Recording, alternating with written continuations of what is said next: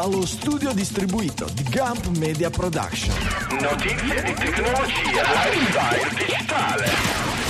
Questo è Digitalia. Settimana del 10 ottobre 2022, com'è la vita nel metaverso, l'immagine dei medici sui social, Lufthansa banna gli AirTag e poi algocrazia, licenziamenti, barare gli scacchi, che gusto! Queste e molte altre scalette per un'ora e mezza dedicata alla notizia, quella digitale, all'italiana. Dalle mi studio Liguria 1 di Sanremo, qui è Franco Solerio. Dallo studio cittadino di Avellino, Massimo De Santo. E dallo studio di Milano, Isola Michele Di Maio. E siamo di nuovo pronti, buongiorno amici, bentornati digitaliani e bentornati ai miei colleghi alle voci di Digitalia. Ciao Max, buon, Ciao, buon, Doc. buon rientro, bentornato, ciao Grazie, Michele. grazie. Ciao Franco, ciao Max. Ciao. Ogni volta, Ciao, ogni Miki. settimana è un periodo di rimescolamento degli studi, rimodellamento, mi sono spostato mixer, superficie tattile, per cui sono già pronto a inciampare, ingamberarmi, però dovrebbe essere un po' più razionale e per quei pochi che ci spiano anche dal buco della serratura guardandoci su YouTube e su Twitch, così vedono un po' di più di lucine, di manopoline, entrano un po', li facciamo entrare un Le po' di lucette. più. Gli diamo un po' quell'impressione tecnologica che, che non guasta. Ma l'idea, l'idea, l'idea di sbirciare come si fa, no? Non- non di solo di è, è- è un'idea che abbiamo, abbiamo sviluppato e messo a punto negli ultimi mesi, abbiamo messo in produzione dalla Lunghi scorsa puntata. brainstorming, agenzie di consulenza, Uh, de- delle cose Fre- soprattutto, Francis for di- Coppola, Consultazione di testi Esatto. degli antichi sumeri. Esatto. L'idea è che farvi vedere come si fa un po' di più, forse per il nostro tipo di pubblico è più interessante La che magia. guardarci, che guardare i nostri mezzi busti in primo piano che fissano nella telecamera. Fateci sapere, ovviamente, i vostri commenti e i vostri suggerimenti sono sempre ben, ben accetti. Un'ultima comunicazione di servizio la settimana prossima, la puntata in diretta verrà registrata sempre lunedì sera, ma per il podcast andrà in pubblicazione 24 ore dopo, verso martedì sera, per una serie di impegni eh, da queste parti. Per cui non vi allarmate se per una volta in 12 anni, 10, 14 anni, quello che è, non vedete spuntare il martedì mattina presto insieme al pane fresco e al panettiere la puntata di Digitalia, ma ci, vuo- ci vuole un pochino di più. Solo per questa volta ci perdonerete sicuramente. Allora, sotto, sotto con le Eh, notizie. Sotto, sotto, sopra, dov'è il metaverso? È sopra e sotto? Eh, È meta, è dentro Hai- di te il met- metaverso. È una dimensione Il meta- spirituale. il metaverso è dentro di te, direi che siamo già a posto con la Primo cosa titolo? più, Ok. più difficile della puntata. Vabbè, come anche, come anche il, il coso per imbrogliare agli scacchi, quindi dipende un po' dove... Beh, là sempre interiore la Eh, anche cosa, quello è dentro è di te, va è una bene. dimensione Esatto. un po' meno spirituale direi Ma eh? ci, ci arriviamo con calma agli scacchi. Cominciamo col metaverso. Allora, This is the life in the metaverse, l'articolo sul New York Times. Raccontate, raccontate, sono curioso. Articolo della giornalista Kashmir Hill eh, che ha fatto questo si esattamente... chiama Kashmir proprio Kashmir, certo. Eh, Eh, Kashmir. non, lo, non lo fate sentire alla Cina e al Pakistan, questo non si può avvicinare da quelle parti, se no subito la invadono. Comunque, è solo dal Pakistan. Per non parlare delle zeppeli, ma lasciamo stare, voi siete troppo, Michele sei troppo giovane. Parapa. Comunque, Ecco. eh, ha fatto quello che eh, Zuckerberg spera farà- faremo tanti di noi, ossia si è messa un caschetto eh, della Oculus per qualche giorno per esplorare questo. Quello che è la realtà Il dei metaverso. fatti del metaverso, ne stiamo parlando anche noi da tanto tempo. Oggi riflettevo. eh, eh, ora, appunto, Zuckerberg spera che noi ci compriamo sti caschetti il prima, il prima possibile. Ecco, nell'ordine delle priorità della mia vita, l'interesse verso il metaverso è venuto dopo la stampante 3D, è venuto dopo il telefono nuovo, è venuto dopo il, um, lo Steam Deck. Che altro mi sono comprato? Ah, sì, mi sono comprato il monopattino, il monopattino elettrico e, e del, del caschetto ancora. come ma dire, poi te lo sei che- comprato sto caschetto No, no, no, continua a Ah, non ti interessare, quindi ok. vediamo cos'altro viene nell'ordine dei miei interessi. Quindi eh, questa giornalista si è messa il caschetto per vari giorni di eh, vari giorni di seguito e ehm, ha, ha- ha- ha- raccontato questa la cronaca sua vita nel metaverso Esatto, della sua vita del mena- metaverso, delle comunità che ha incontrato, delle, delle persone che ha, che ha incontrato e, mh, e ha, ha, dipinto come dire, questo, questo, quadro di un mondo che è ovviamente ancora agli albori, ma fatto veramente di tante persone molto 300, diverse tra 300 loro. 300.000 persone hanno già accesso a Horizon, Horizon Worlds, che è il nome sì. del metaverso eh, di, di, di Meta, di Facebook. Sì, sì, sono dice. tutte statunitensi e canadesi, se ho capito bene. Per il momento hanno lì, aperto lì, stanno, stanno aprendo in questi giorni in UK. Esatto. E ci sono esatto. una marea di bambini, anche se in realtà da, non dovrebbero da non terms dovrebbero. of service eh. dovrebbe essere assolutamente proibita ai bambini per motivi dai 13 anni in su di sicurezza per il casco. Ho letto, eh sì. ho letto, in giro che già ci sono già segnalazioni di gente che ha preso delle cornate non indifferenti. Eh, ma la stessa, la stessa, la stessa giornalista dice... racconta okay. che è sbattuta da varie parti. Eh. Fantastico. Io ho, ho, prov- ho provato questi caschetti, mm, ovviamente in università eh, anche per motivi no, di, di, di, un po' di sperimentazione, spesso queste cose arrivano un po' prima, in particolare degli amici del, del, Dipartimento di Informatica hanno sviluppato uno di quelli che si chiama Serious Game, uno di questi giochi in cui appunto c'è anche una fase di apprendimento che è pensata un po' per le scuole e così via, in ambientazione antica Grecia o antica Roma e appunto bisognava diciamo, correre dentro un prato, cercare delle, cercare delle, monete, incontrare altri per scambiarsi queste monete, eccetera, eccetera. Cioè, niente da fare, io ci sbattevo sempre contro. E il problema è un po' quello, però io credo che sia interessante dare uno sguardo proprio dentro, quello, quello che ti dà l'idea delle persone, del perché, mm. del come. Perché quello che, chiede, quello che ci chiediamo tutti, secondo me, in questo momento è: ma è veramente una, caghi- una cacchiata come ci sembra o hanno qualche asso nella manica o sanno qualcosa che noi non sappiamo per cui scommettere, perché di, fanno, di fatto stanno scommettendo tutta l'azienda Caspita. sul successo del metaverso. E quindi è possibile che abbiano delle idee, eh, delle convinzioni, dei dati, eh, qualche cosa che gli fa pensare che eh, l'opinione pubblica via via eh, cambierà idea perché a sentire in giro chiunque lega e parli di metaverso senza averlo sperimentato in prima persona, perché sono relativamente pochissimi quelli che l'hanno fatto, eh, ti sembra, dici no, no, no, non può avere successo. Eppure da, dalle, dalle, note, dalle persone incontrate da, da, da, questa giornalista dentro l'ambiente iniziano a venire fuori no, dei tratti di quelle che possono essere, no? la ragazza che durante la pandemia eh, si è lasciata col fidanzato depressa e ha trovato un luogo dove no, trovava qualcuno con cui chiacchierare senza farsi vedere, senza far vedere il proprio aspetto. Da quanto ho capito questa ragazza ha delle problematiche di insicurezza personale, eccetera, e quindi ha trovato quasi un,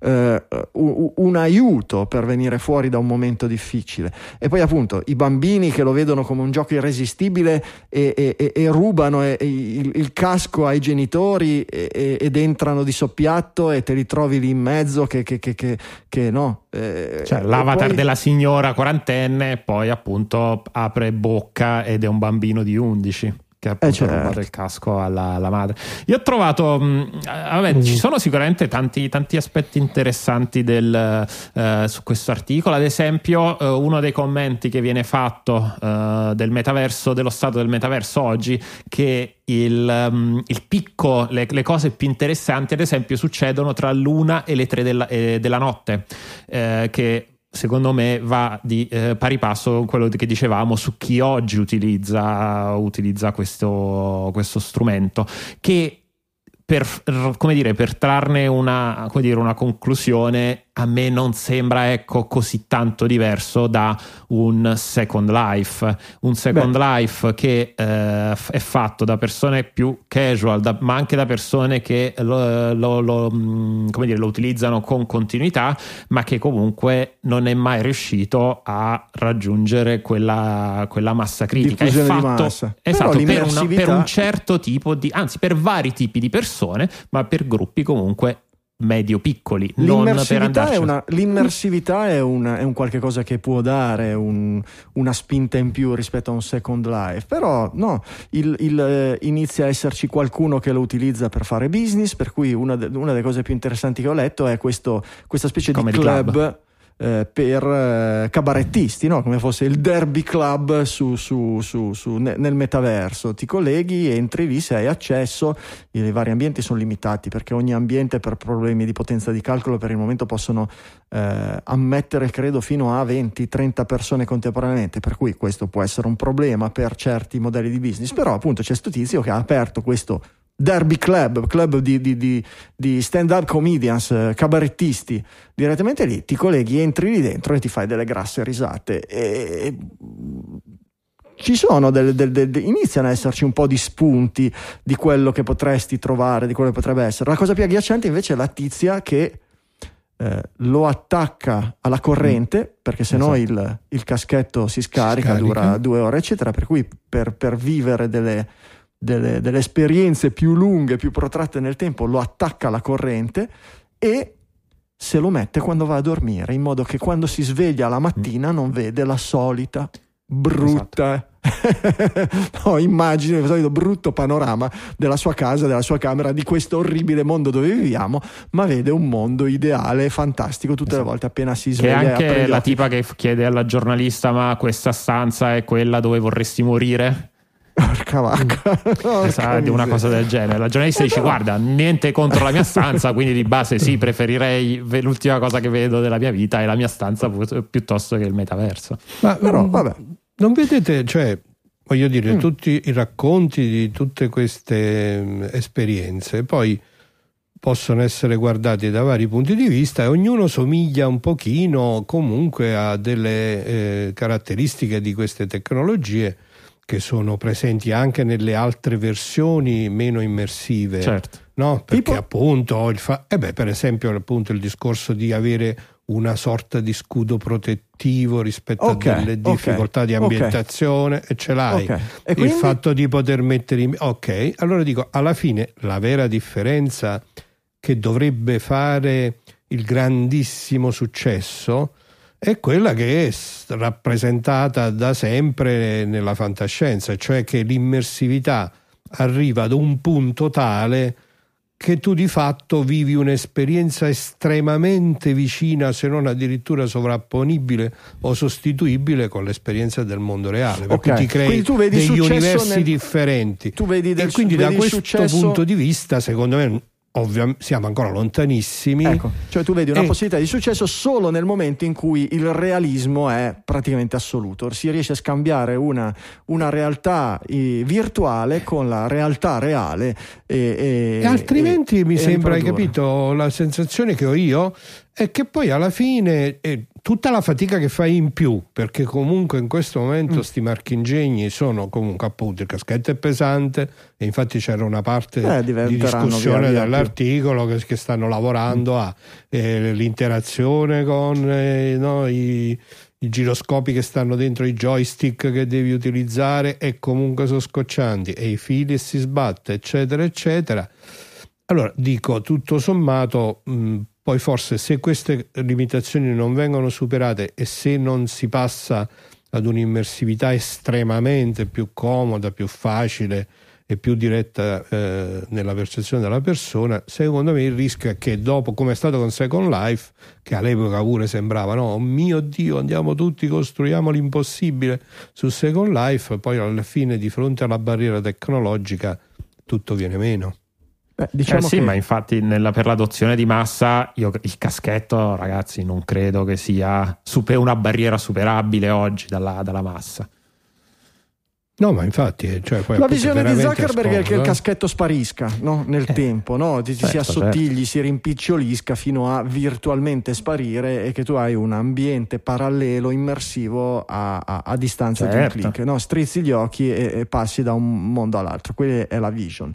Eh, in un'altra eh, nell'intervista credo a Joe Rogan, credo che arrivi di lì, Zuckerberg dice non ci aspettiamo, anzi ci aspettiamo di perdere quantità significative di denaro fi- per, un periodo per, lungo, eh, okay. per un periodo lungo fino a 5 anni. 5 anni è un orizzonte temporale però eh, grande, grande se lo vediamo dal punto di vista del, del, del, dell'esborso, ma in realtà molto breve in termini tecnologici. Io non credo che in cinque anni si pensino di arrivare ve- ad avere esatto. una realtà immersiva ehm, con un livello di simulazione della realtà come quello che intendi tu Max, per cui non credo che loro facciano affidamento su questo per il successo. La cosa che mi fa più le, le due cose che mi danno un po' più pena sono che eh, delle 4-5 modalità di persone che hanno approcciato e che, sono, che sono, rimaste nell'ambiente, descritte da, da, questa esperienza giornalistica, 4 sono francamente di livello... Eh, sono un po' a livello, se, diciamo, se non patologico, comunque di sofferenza. E, e e questo non, no, non, è un buon segno. E l'altra è che eh, quelli che mm, vediamo aderire più entusiasticamente alla cosa sono i bambini ed è un'altra cosa che può darsi eh, che si vada a fare. Eh, d'altra parte i social, eh, lo sappiamo, no? hanno successo non perché convincono i vecchi a cambiare social, ma perché esatto. conquistano le nuove generazioni. E quindi dovremmo stare dovremmo guardare quello per capire, no? non se piace a noi o porta certo. i nostri coetanei a abbandonare Facebook, i, i millennial ad abbandonare no, Instagram, Snapchat, i Gen Z ad abbandonare TikTok, eccetera.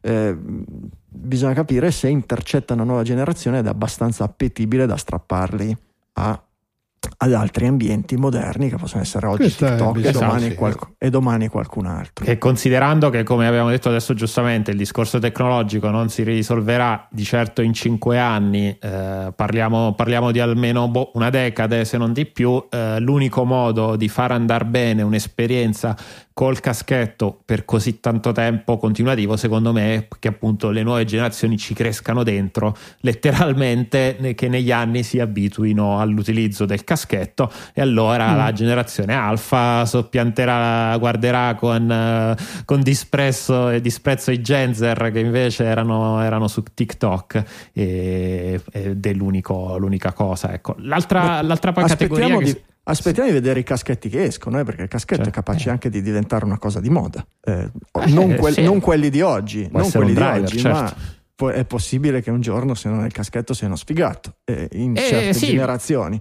ok eh, io, io, però è un caschetto è anche qualcosa io dicevo che se c'è no, un non il caschetto come lo vediamo oggi eh. Però il caschetto come... per essere di moda Però... lo devi far vedere, e mentre invece intrinsecamente come tipologia di prodotto è qualcosa che tu che tieni dire, ti tieni in casa, a meno che ci, tra dieci anni non staremo tutti a guardare eh, gli streaming su Twitch con i ragazzi col caschetto da una parte e poi dall'altra quello che vedono su, eh, all'interno del, del, del metaverso. Chi lo sa? Potrebbe Chi essere una, una, direttiva. Poi c'è uh, l'altra cosa che secondo me vale la pena uh, di parlare dell'articolo, che è tutto il discorso dei troll perché poi a parte la... Eh beh, quelli eh, arrivano sempre.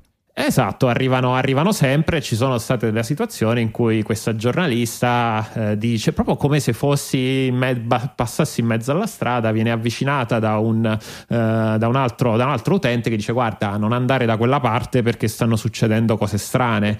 E ci sono, eh, niente, parla di questi, di questi, tre troll che eh, andavano a rompere agli altri, eh, gli altri. Mh, gli, altri, gli, altri, utenti eh, con eh, delle animazioni che appunto face, fa, stav- rompevano le palle eh, a chi gli stava, gli stava attorno. E, e, e, dice che e poi a parte che è un mondo dal ban abbastanza facile dato che vi sembra di capire che spesso ovviamente finisce così e tutto viene registrato. Eh, Meta registra l'audio di tutti i caschetti non so per quanto tempo lo tiene e loro dicono soltanto per nel caso in cui qualcuno ti denunzia alle autorità locali, eh, loro vanno a vedere l'audio, quello che hai detto e ovviamente immagino anche quello che hai fatto, però ecco tutto finisce registrato parola per parola all'interno dei server di Meta.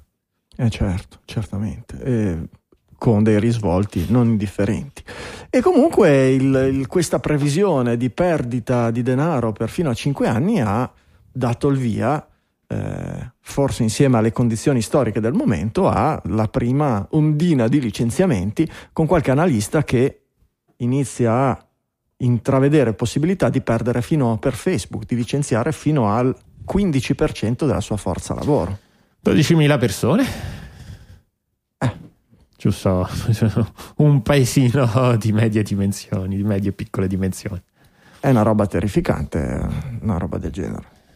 Sì, eh, lì non c'è. Poi dipende, come al solito dipende chi viene licenziato, dove viene licenziato, perché poi Meta è, una, è un'azienda gigantesca che ha, ha sedi in tutto, in tutto, il mondo. Ovviamente nel momento in cui decidi di tagliare un top manager che guadagna 100.000 euro dollari al mese è un discorso, quando poi 12.000 invece vai a tagliare... Eh, più sul basso, ecco, mm, vuol dire come al solito mandare sulla, sulla strada eh, persone magari più deboli socialmente ed economicamente.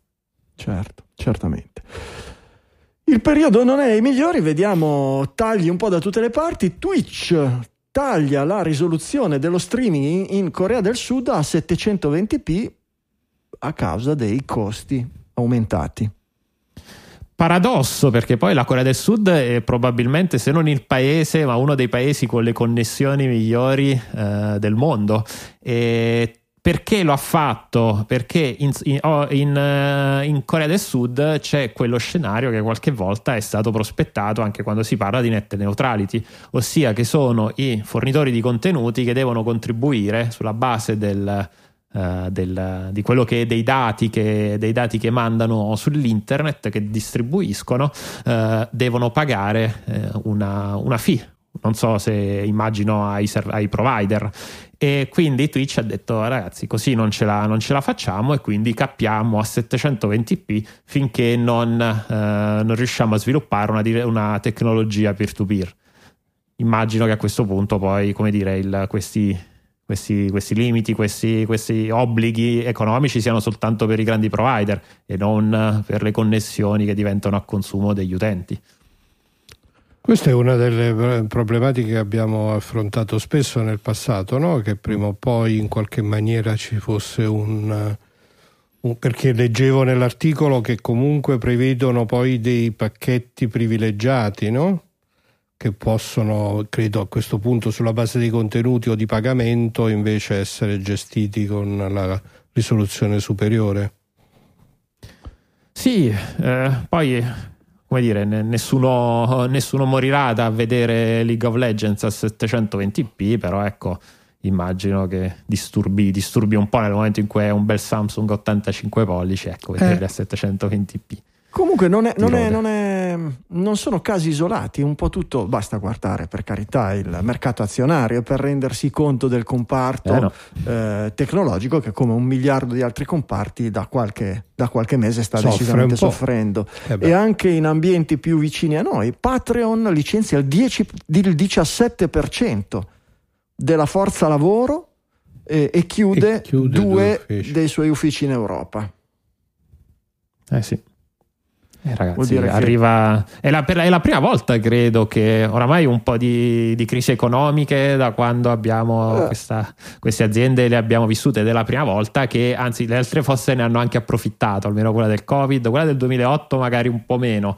Però ecco, è la prima eh, volta che li colpisce 2008 direttamente. No. Però la crisi Covid, infatti, in questo eh. senso ha molto aiutato poi lo sviluppo della rete e delle applicazioni correlate da questo punto di vista è stato un anzi sono stati anni d'oro, però lo scenario sta cambiando. Mm-hmm.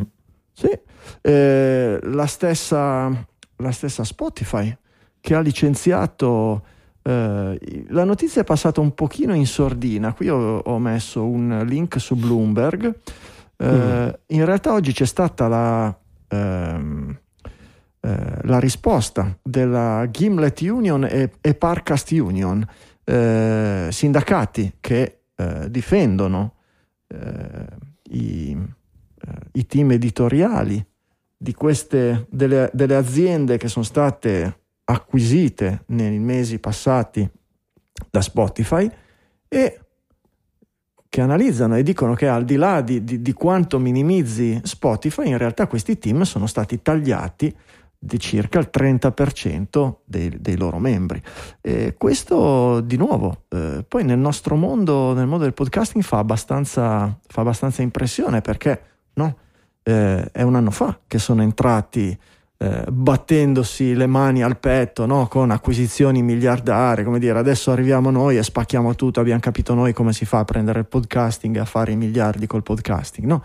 E gente che c'è dentro il podcasting che da, da, da, anni dice you can't monetize a network, cioè non puoi fare una rete di podcaster e pensare di monetizzarla con i vecchi sistemi, con i vetto, vecchi metodi dell'advertising perché non funziona. E a leggere queste cose probabilmente insomma, i, i, i, questo tipo di investimenti da una parte sono stati avventati, probabilmente la contrazione generale del periodo non aiuta. Ma eh noi sì. qui abbiamo il bocconiano, ma in realtà quando fai delle acquisizioni Dov'è? di questo tipo, una serie di tagli e di ristrutturazioni di personale sono abbastanza, come dire, fisiologiche eh, no? Eh, sì, eh, no, beh, se acquisisci qualcosa se acquisisci qualcosa che tu fai già, che prendi la tecnologia, sì, ma in realtà Spotify ha acquisito degli, dei produttori di podcast perché i podcast internamente non li faceva e quindi per far vedere che avrebbe avuto delle, delle avrebbe per avuto mostrare, per vendere, mm. ne aveva bisogno. E il fatto di oggi licenziarli dà un'idea che questo meccanismo no, non funzioni neanche tanto bene. Non so se avete letto anche quella notizia del, del che è venuto fuori questo scandalo che eh, proprio per drogare questo mercato degli ads e delle, delle, e delle subscription, no, più che delle subscription, degli ads veri e propri, eh, è nato un mercato di download farlocchi, cioè tu paghi eh. un, un, servizio, no, gli dai 100 sterline, 100 dollari, 150 e, e, e ti vendono no, 100.000 download della, della, tua puntata. Dopodiché tu vai da, da, da, da, Spotify e digli va bene, hai visto quanti download, adesso eh. l'advertiser mi deve dare, mi deve sganciare questo. E sono tutte cose che abbiamo già visto in altri ambiti eh, del web. Sì, esatto sono le storture del web che hanno fatto il male del web e complimenti a Spotify e compagnia per aver rifatti sono le storture del capitalismo eh, sono le storture di tutti i meccanismi fondati so. su questo appunto su, su questo meccanismo certo. questa vendita no? di, di, certo, certo. Di, di, pubblicità per cui Ragazzi, meno male che quel giorno che Spotify è venuta con la valigetta con qualche milione di abbiamo euro. Detto abbiamo detto di no, no, no, eh, sì, sì. di qua non potete passare. No, sul nostro onore è tutta, è tutta, è tutta ruggine la nostra.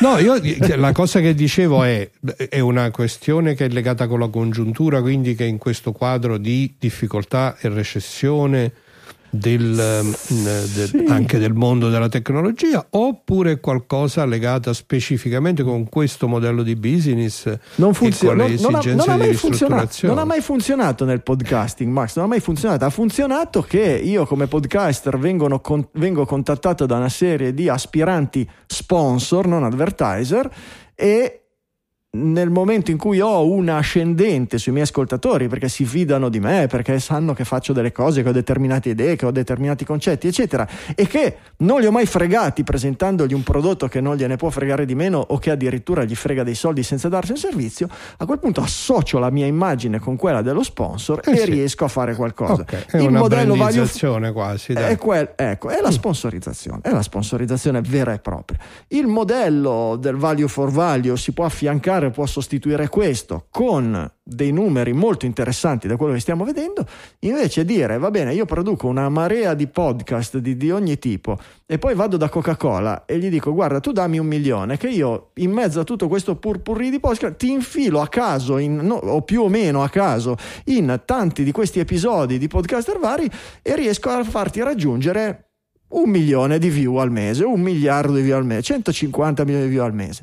Questo non funziona per tutta una serie di storture e soprattutto prometto a tutto il mondo, venite, datemi l'esclusiva che io venderò agli sponsor e vi farò ricchi. Questo non si è mai visto. Dai tempi di Madge Weinstein, sul, Madge Weinstein su Mivio e ancora prima su Podshow fino a oggi con Joe Rogan e compagnia, ci sono le punte di diamante che fanno un sacco di soldi e una, non una coda lunga, ma un corpo, oltre che una coda lunga, di gente che fa de, de, delle belle audience, che ha dei bei rapporti, che costruisce dei bei prodotti e che non ha appetibilità, non vede la lira, ha una serie di storture come quelle che vediamo oggi e di cui abbiamo parlato negli ultimi, negli ultimi mesi da queste parti.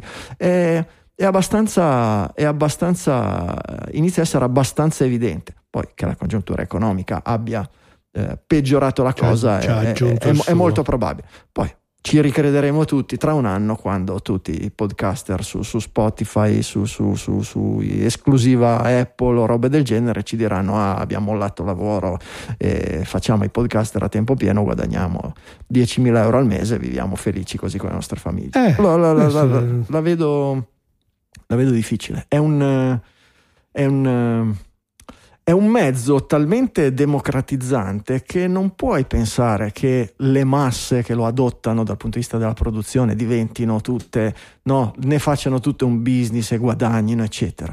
Costruiscono delle bellissime cose, dei bellissimi prodotti, delle audience meravigliose con dei rapporti meravigliosi dire che quello lì può diventare un lavoro per tutti è difficile. Con tanto lavoro e tanta fatica può diventare un secondo lavoro, un appoggio. Credo che l'esperienza di Digitalia sia, sia abbastanza chiara. No? Si può mantenere, può diventare una cosa professionale o semiprofessionale, ma pensare di esplodere, eccetera, se sei Joe Rogan, sì, uno su un miliardo. Ecco, eh, credo che giocare tutto il movimento sulla possibilità di diventare Joe Rogan sia abbastanza miope, perché la forza del podcasting è sempre stata quella di dare una scelta enorme perché permette la creazione di una quantità enorme di contenuti e non solo delle mega hit che fanno una marea di ascolti e che piacciono a Coca-Cola.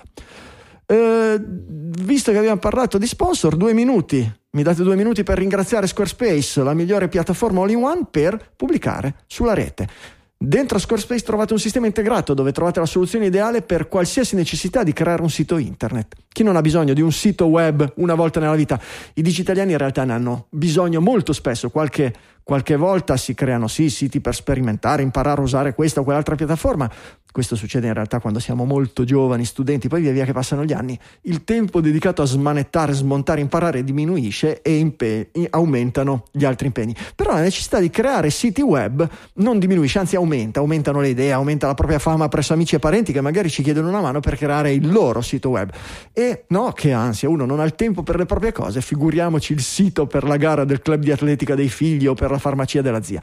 Squarespace ci libera proprio da quell'ansia, dall'ansia di creare un sito per noi o per qualcun altro in poco tempo e con risultati assolutamente professionali, dall'ansia di doverlo poi seguire e mantenere online, pulito, aggiornato, al sicuro degli hacker. E se il sito non è per noi ma per la zia, anche la tranquillità di poterle dire zia, ti ho fatto il sito, vedi, si aggiorna così e così, esattamente come scrivi un testo su Word o scrivi un'email sullo smartphone, adesso pensaci tu. Tutte le funzionalità di Squarespace sono facilissime, si implementano trascinando i vari moduli direttamente sulla pagina dove volete che i vostri visitatori li trovino. E poi scrivendo testi, copiando e incollando oppure trascinando immagini e video dalle cartelle del vostro computer direttamente dentro l'interfaccia di Squarespace. Ci sono moduli per ogni cosa, video, mappe, foto, form e anche strumenti completi per il commercio online, dal catalogo al carrello fino al checkout. E poi per imparare a usarlo, una marea di informazioni, di articoli, di tutorial sulla rete e supporto utenti a disposizione 24 ore su 24 e 7 giorni su 7. Vi rispondono direttamente da un ufficio di Squarespace e vi rispondono sia che abbiate un problema tecnico complicato, sia che abbiate una richiesta banalissima su come funzioni qualcosa o se sia possibile qualcos'altro. Loro sono lì per aiutarvi, sia che siate utenti paganti, sia che siate ancora in trial gratuita. Perché sì, Potete provarlo gratis. Andate su squarespace.com slash digitali e attivate la vostra trial gratuita. Non mettete nessuna carta di credito, niente di niente. Se non vi piace vi dimenticate, lo lasciate lì. Non c'è nessuna sorpresa, nessun addebito. Insomma, tranquillità totale. Quando non dico se, dico quando deciderete invece che vi serve, e prima o poi ai digitaliani serve sempre qualcosa su Squarespace, allora ricordatevi che siete digitaliani. Ricordatevi che avete diritto al 10% di sconto sul costo del primo anno dell'abbonamento. Basta mettere il codice coupon Digitalia nello spazio apposito al momento del checkout. Ve lo ricordo, Digitalia per avere il 10% di sconto sul primo anno di abbonamento. Grazie a Squarespace per aver sponsorizzato anche questa puntata di Digitalia.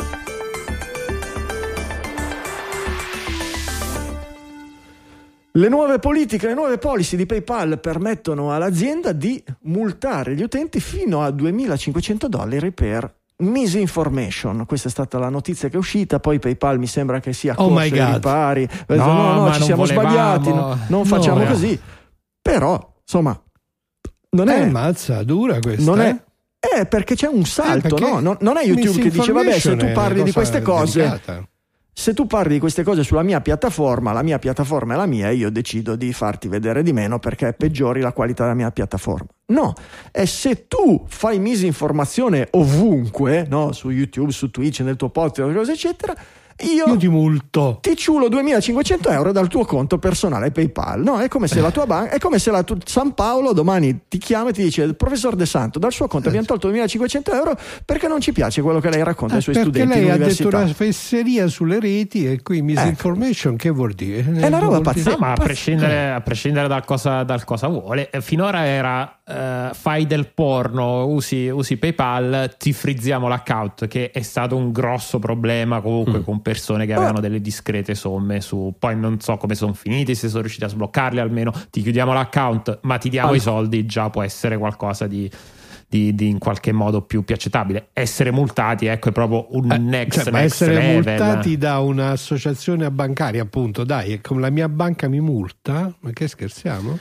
Sì, poi tutto questo in realtà è finito sulle. Qui l'articolo, uh, l'articolo che arriva da. Uh, sono sul Rain Drop, quindi non vedo da chi arriva Yahoo. l'articolo. Yahoo. Yahoo. Ok, perfetto. Okay. Parla di published policy, quindi qualcosa che è andata nero sul bianco nelle policy, nelle policy, esatto che è stata pubblicata.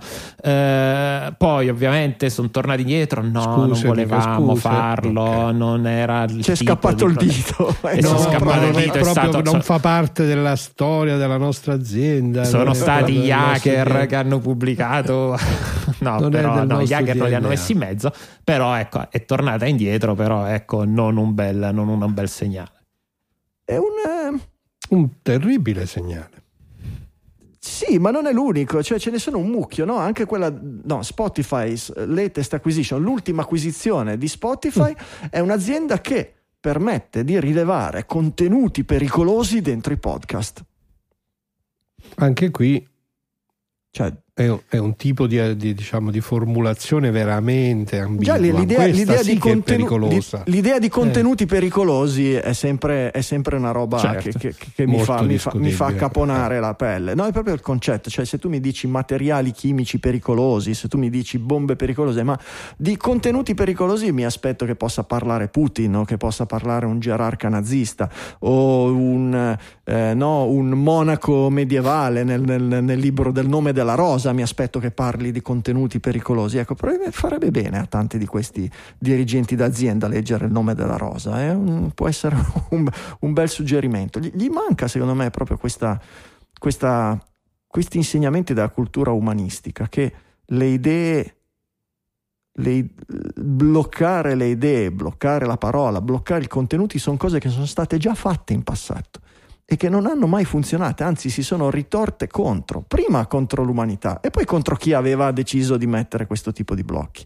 Eh, la storia ce l'ha già insegnato un mucchio di volte. Beh, allora, se, però se, se, cioè, se tu sei Spotify e de, decidi di fare di editorializzazione dei tuoi contenuti, bah, forse non avresti neanche bisogno di una tecnologia è, dedicata, dovresti scegliere i contenuti che tu vuoi pubblicare. È il problema di prima, eh, Michele. You can't monetize the network, cioè tu non puoi creare un network enorme con un dire a tutto il esatto. mondo venite tutti a fare podcaster certo. qua e poi dire a Coca-Cola ti vendo la pubblicità su tutti questi podcast. Sì, sì, sì, Perché a quel punto lì dentro avrai qualche cosa che non sono contenuti pericolosi. Quando voi leggete contenuti pericolosi, in realtà tirate una riga e scrivete contenuti sgraditi agli advertiser. Agli Perché questo, è proprio questo che, che, che, che significa. Infatti stavo, sarei arrivato a quel... Eh beh, perché editorializzare Prego. poi di fatto questo significa che esatto. tu ti, esatto. assu- ti, assumi una responsabilità e sei un imprenditore, ti assumi una responsabilità rispetto a chi fa sopravvivere la tua impresa. Esatto. Poi non, non ovviamente questa parola traspa- eh, cioè, saperlo con trasparenza. No? È, esatto, è la trasparenza perché poi la parola editore per queste aziende è una parola completamente bandita, ce lo ricordiamo di tutte eh, le discussioni gli di quando non di, esserlo. Di, eh, esatto, certo. gli fa eh. comodo non esserlo mentre lo sono dal, dal punto di vista meramente pratico. Perché sì, diciamo che, che, vogliono essere il, il, quello che interessa loro di un editore e non esserlo. Esatto, esatto. scegliere gli aspetti che gli fanno legale, comodo E poi Esatto. per quello che riguarda la presentazione, perché Spotify non si presenta agli aspiranti podcaster come, Come venite editore. a produrre dei contenuti, io sarò il vostro editore, ma semplicemente un venite lì dentro, mettete i vostri podcast, dite quello che volete e io vi farò fare un sacco di soldi. Io sono un che è ben diverso. moltiplicatore. E Un certamente. moltiplicatore e di pubblico, dai. È il discorso di Uber, eh? è il discorso di Uber, è il discorso di Deliveroo, è il discorso. sia- Siamo sempre lì, siamo sempre lì, cioè modelli di business che cercano di in qualche modo fregare il sistema cercando di no, vivere tra le righe. Dice io prendo il bene e tolgo, e tolgo quello che non mi piace di una posizione che si è sempre fatta e che ha sempre avuto no, de- de- del bene e del male bilanciato per far funzionare la cosa senza troppe storture. E- e- è un po' troppo facile creare dei modelli di business del genere, però spesso finisce che ti scontri contro la realtà. Però tutto questo Per colpa degli algoritmi. è certo, l'Accademia della, Gru- della Crusca ha eh, nella pagina delle parole nuove ha segnalato il termine che abbiamo già sentito un po' di volte di algocrazia. È proprio questo, no Max? Ma incuriosito assai, no? Incuriosito, appunto, è una cosa che ormai eh, sta, sta avvenendo un po' sulla bocca di tutti, no? Questa algocrazia che dice letteralmente un ambiente digitale di rete in cui il potere viene esercitato in modo sempre più profondo dagli algoritmi, cioè i programmi informatici che sono alla base delle piattaforme mediatiche, i quali rendono possibili alcune forme di interazione e di organizzazione e ne ostacolano altre. Eh? In questa definizione, questa definizione è interessante perché eh, la, la potenza della lingua. La lingua ti permette di mettere a fuoco dei problemi eh, come no, semplicemente mettendo a punto o, o- o introducendo nell'utilizzo un vocabolo. No?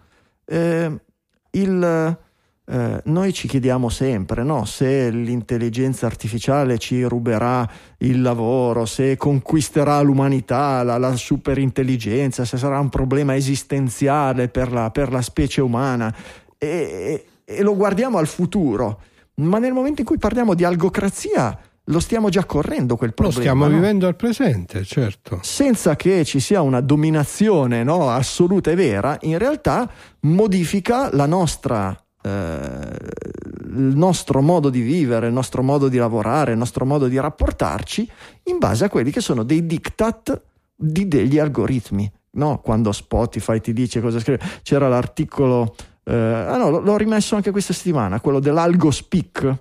L'algolinguaggio. Sì, sì, sì, del linguaggio dell'algo speak, dell'algo talk. Che, co- che cos'è l'algo speak? È il fatto ge- che per è un gergo, eh, sì, scusami Michele, prosegui. No, no, è un gergo che si viene a creare tra gli utenti, in questo caso dell'internet, per andare ad aggirare eh, Gli i filtri degli algoritmi. Eh, faccio, faccio esempi, qui si parla di camping, ehm, dove eh, sui- quando si parla di camping in alcune situazioni, ovviamente non sempre sui social media, c'è una, buona possi- c'è una possibilità che non si stia parlando di mettere giù campeggio. una, una tenda una di campeggio, ma si stia parlando di eh, temi relativi alla- all'aborto, eh, proprio per evitare, per circonnavigare eh, il- eh, i filtri. Ci spizza pizza al formaggio, state att- attenti la prossima volta che ordinate il formaggio sulla pizza perché potrebbe eh, essere che eh, si sta parlando in realtà di pedopornografia. Comunque, eh, beh. a me ha ricordato, a me ha ricordato ad esempio tantissimo, questo, questa è una cosa che l'articolo di Forbes non cita, però è una cosa che sono di cui sono diventati maestri cinesi. I cinesi che vivono dietro il, eh, il Great of Great Firewall of China con tutti i filtri che sono super attivi su tutte le piattaforme che vengono aggiornati continuamente sulla base di quello che succede eh, nel- in Cina e di quelli che sono i trend all'interno delle discussioni e i cinesi hanno inventato dei termini al- alternativi che non è soltanto Xi Jinping e Winnie Pooh che oramai quello credo che sia bandito da un bel po', da un bel po' di tempo però ad esempio, eh, su, ad esempio, usano la traslitterazione delle parole. Eh, il mm. cinese è una lingua molto più liquida eh, di quella che è l'italiano eh, o le lingue occidentali per quello che riguarda la pronuncia e quindi basta eh, cambiare come dire, parole che suonano quasi quasi impercettibilmente perché è una lingua stesso. tonale no? Quindi esatto, è una lingua tonale basta che cambi una piccola, un tono su una, la stessa su, parola, su parola con un tono diverso esatto. piglia un significato esatto, differente. Esatto e quindi i cinesi fanno Qui questo abbiamo guardato i, i, due aspetti no? da un lato abbiamo visto appunto il fatto che la, col discorso eh, dell'algocrazia eh, di fatto stiamo dicendo che questa, questa modifica e anche questo controllo sottile, questo orientamento, questa influenza nefasta no? del, del, dell'uso e dell'abuso delle, degli strumenti di programmazione, del concetto di algoritmo, che a me viene sempre in mente col fatto che quando vai allo sportello e una cosa non funziona, l'impiegato ti risponde eh, ma quello è il computer eh, eh, con il contrario che è invece la modifica della lingua che va nella direzione di aggirare queste cose no? e di rendere possibile quindi con un uso particolarmente, ma ci vuole intelligente certo. no? del, del, meccanismo linguistico. Senza andare in Cina, eh. no, il PRON al posto di porn, il SEGS con esatto. 2G invece di sex. Microsoft con la, il dollaro.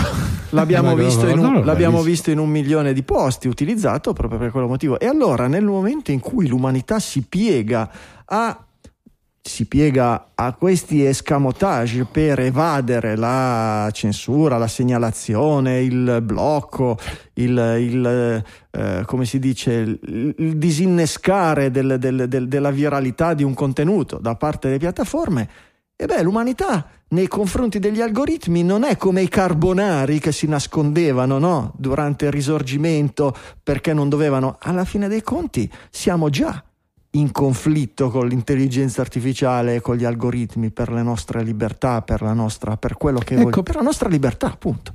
Però, eh, però ecco, adesso come l'hai detto tu, sembra che questo discorso sia, ehm, che appunto viene fuori dalla macchina?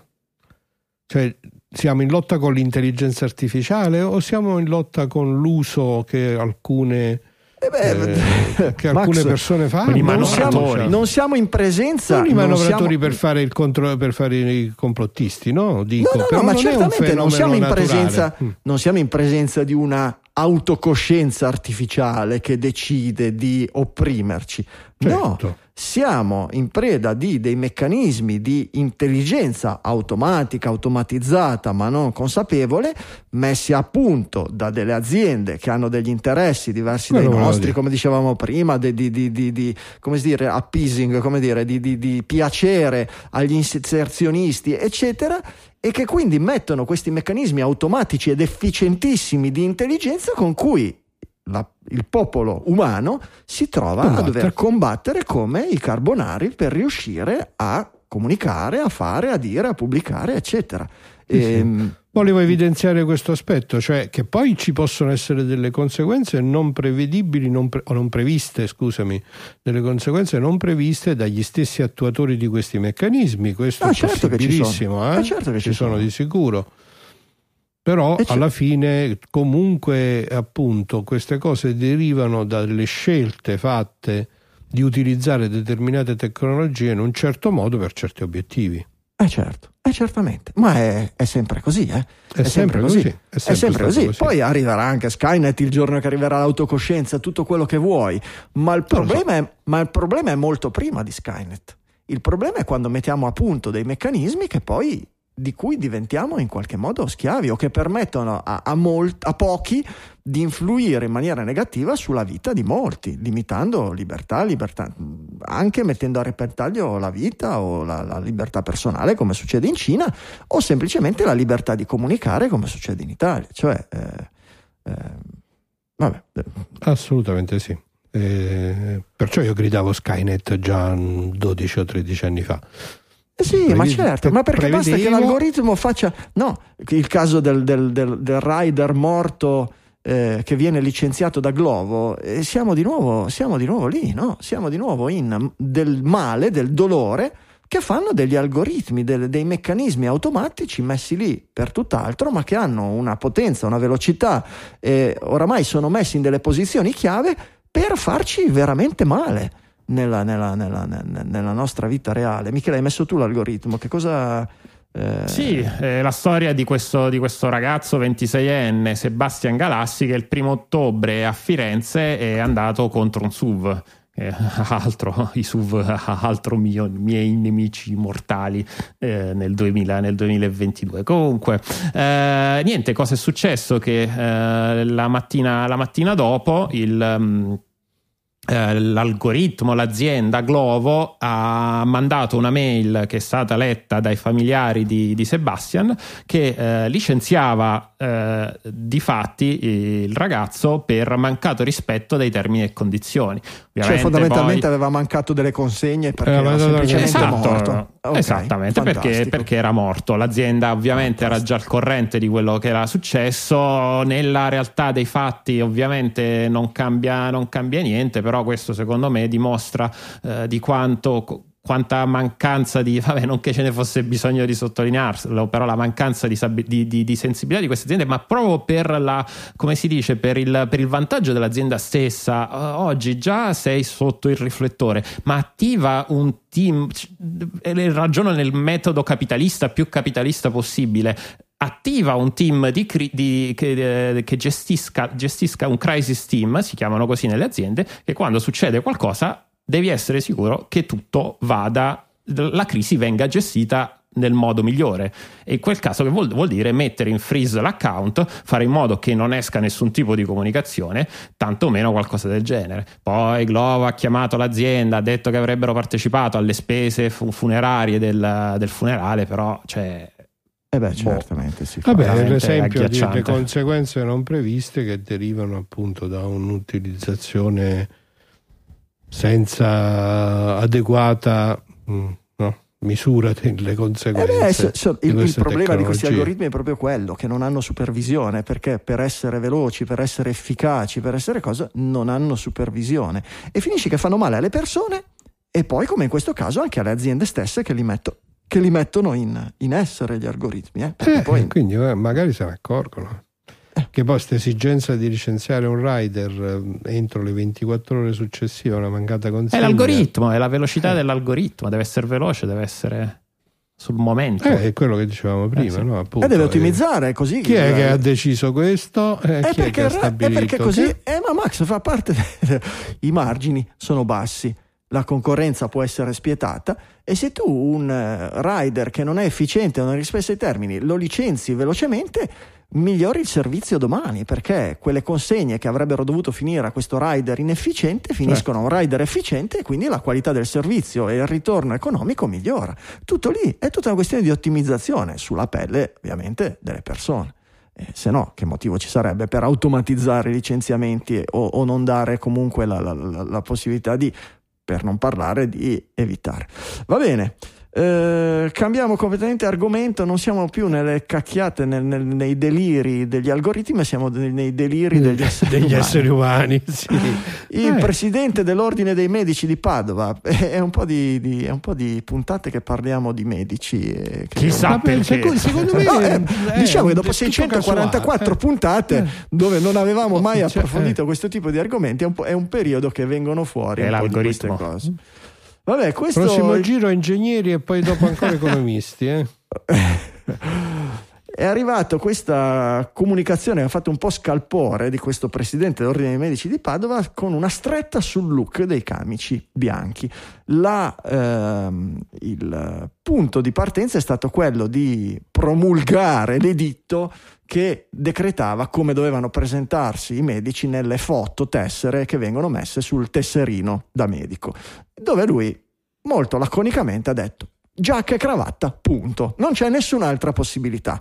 E tutto questo perché è iniziato poi un panegirico eh, non indifferente, dice, eh. un pippone se vogliamo, su medici con barbe sfatte, canottiere, maglie della salute, trecce, piercing, gente spettinata, molti proponevano un'immagine poco decorosa, eccetera, eccetera, e va bene, quindi con la foto, del, del, del, con l'editto sulla fototessera ha voluto mettere un punto fermo, non mancando poi di puntualizzare che profili Facebook in cui i medici postano foto delle vacanze e compaiono eh. in costume da bagno. Eh. Anche questo è sbagliato. Un medico lo è sempre, anche quando non è in servizio. Tutto quello che fa, dice o posta, deve essere consono alla professione che rappresenta. Vedere un medico in mutande è poco decoroso e delude profondamente il potenziale paziente. Perché voi portate eh, le mutande, voi medici? No, che, no mutande, no, no, le mutande. Cioè devi è... portare un po' di, di, esperienza personale, insomma, tu che posti spesso su questi foto in mutande. Io, cioè. io devo dire che posto molto poco, diciamo che il 99,9% del mio output sulla rete è, sono parole sul podcast e sono un uh, utilizzatore. No, dai, ho visto qualche foto in costume. Eh. Sì, certo, certo, certo, certo. Non sono un produttore ammettilo, seriale ammettilo. di. Se vai a vedere il mio Instagram, posso mettere una foto ogni tre mesi, ogni quattro mesi. Però, certo, non mi faccio problemi a mettere foto in costume da bagno con la muta sul wing foil o in maniche corte davanti a un locale durante le mie vacanze. Non, non, non, non ci penso proprio, e, sinceramente, che sia un. Che sia un un momento di scarso decoro nei confronti della mia professione, però ditemi voi che lo vedete da fuori, da possibili pazienti o cose del genere. Eh, no, cioè, boh, non lo so, credo che sia anche una questione, una questione generazionale che probabilmente eh, ci sono determinate persone che pensano, a parte che la, la, persona che comunque lavora da 5 anni nel mondo della moda, vorrei dire al, al, al, qui al dottore che l'abito e la cravatta sono morti oramai, sono, sono morti e sepolti come prodotti, quindi come dire, la moda, la moda cambia dal, già, già, soltanto da quel punto di vista. E poi no, è ovvio che eh, pensiamo ai tatuaggi, nel senso no, non è quello che vado a vedere quando qualcuno mi cura, quindi Beh, insomma, se il tuo no, no, allora, si avvicina allora, a te ecco, con io, un tatuaggio di un teschio io, avvolto da un serpente mentre ti avvicina il trapano, Forse eh no, amico, boh, io ti, presente, ti, sentere, ti, presenterei un mio amico psichiatra che ecco, è, è proprio così. Già me l'aspetto di più, eh. ed, è, ed, è, un ottimo medico, un ottimo psichiatra e empatico e, e, e, a quanto mi dicono che instaura dei rapporti molto, molto schietti e molto funzionali con i suoi pazienti. Ma eh, senza parlare di quello, io sono d'accordo che nella, nel momento della sua eh, presentazione come medico, è un professionista e debba avere un certo tipo di presentazione. Allora, il medico che si presenta sporco, con i capelli unti o la barba ah, sfatta ah, in corsia, okay. con la camicia unta o col petto villoso fuori, certamente non fa bene né suo né della categoria né, la, né della struttura in cui lavora.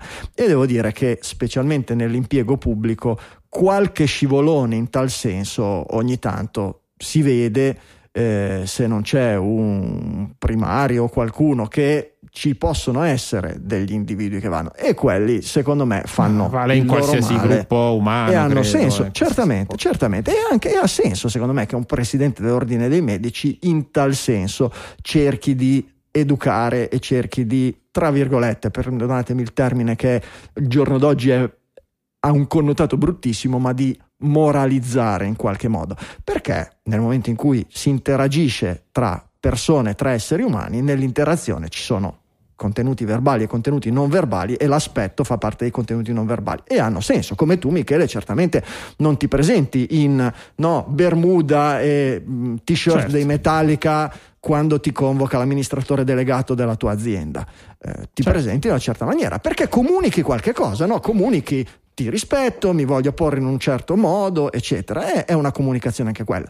Ma nel momento in cui io mi faccio le foto in vacanza, certo, se faccio le foto col pisello di fuori andiamo oltre un certo di, ma andiamo oltre un certo decoro, non come medici, come esseri umani. Ma nel momento in cui mi faccio le foto in costume da bagno che gioco a palletta sul bagnasciuga, cioè, no, penso che, penso che sia più che oggi abbia più decoro una foto del genere piuttosto che le foto che vedevamo in passato del medico alla, alla, alla, alla scrivania col sigaro in bocca. No? Alla fine dei conti giocare a palletta sul bagnasciuga è un comportamento più virtuoso dal punto di vista della salute piuttosto che stare a una scrivania a fumare il sigaro, no? come la foto di, del luminare di turno del, del passato. E, e quindi credo che bisogna proprio distinguere le due cose. Poi, se sia opportuno, e questo è un passaggio secondo me più interessante da sviscerare che nelle sue presenze social, specialmente quelle che prevedono un accesso solo ai followers, per cui diciamo Facebook, per esempio, o profili privati di Instagram, se sia il caso che il medico, che il paziente chieda l'accesso al medico e che il medico fornisca questo accesso ai pazienti è un discorso un pochino più delicato e un pochino più, più difficile secondo me da affrontare che, che, che, che se volete possiamo, possiamo, fare qui o in un altro momento se ci sarà un'altra, un'altra occasione. Ma eh, dipende, cioè dipende. Ma rispetto nel momento in cui cioè, se, diciamo, dipende cosa intendi, perché se tu hai il, il profilo Instagram, Instagram calare, aperto, cioè, perché dovresti chiuderlo? Ragazzi, medico? fermi, fermi. Credo che Max di nuovo non senta Michele perché state parlando contemporaneamente e quindi ci, ci deve essere allora, qualche sì. problema tecnico coi, col, col, con OBS. Vabbè, io esco e rientro dalla conversazione. Ok.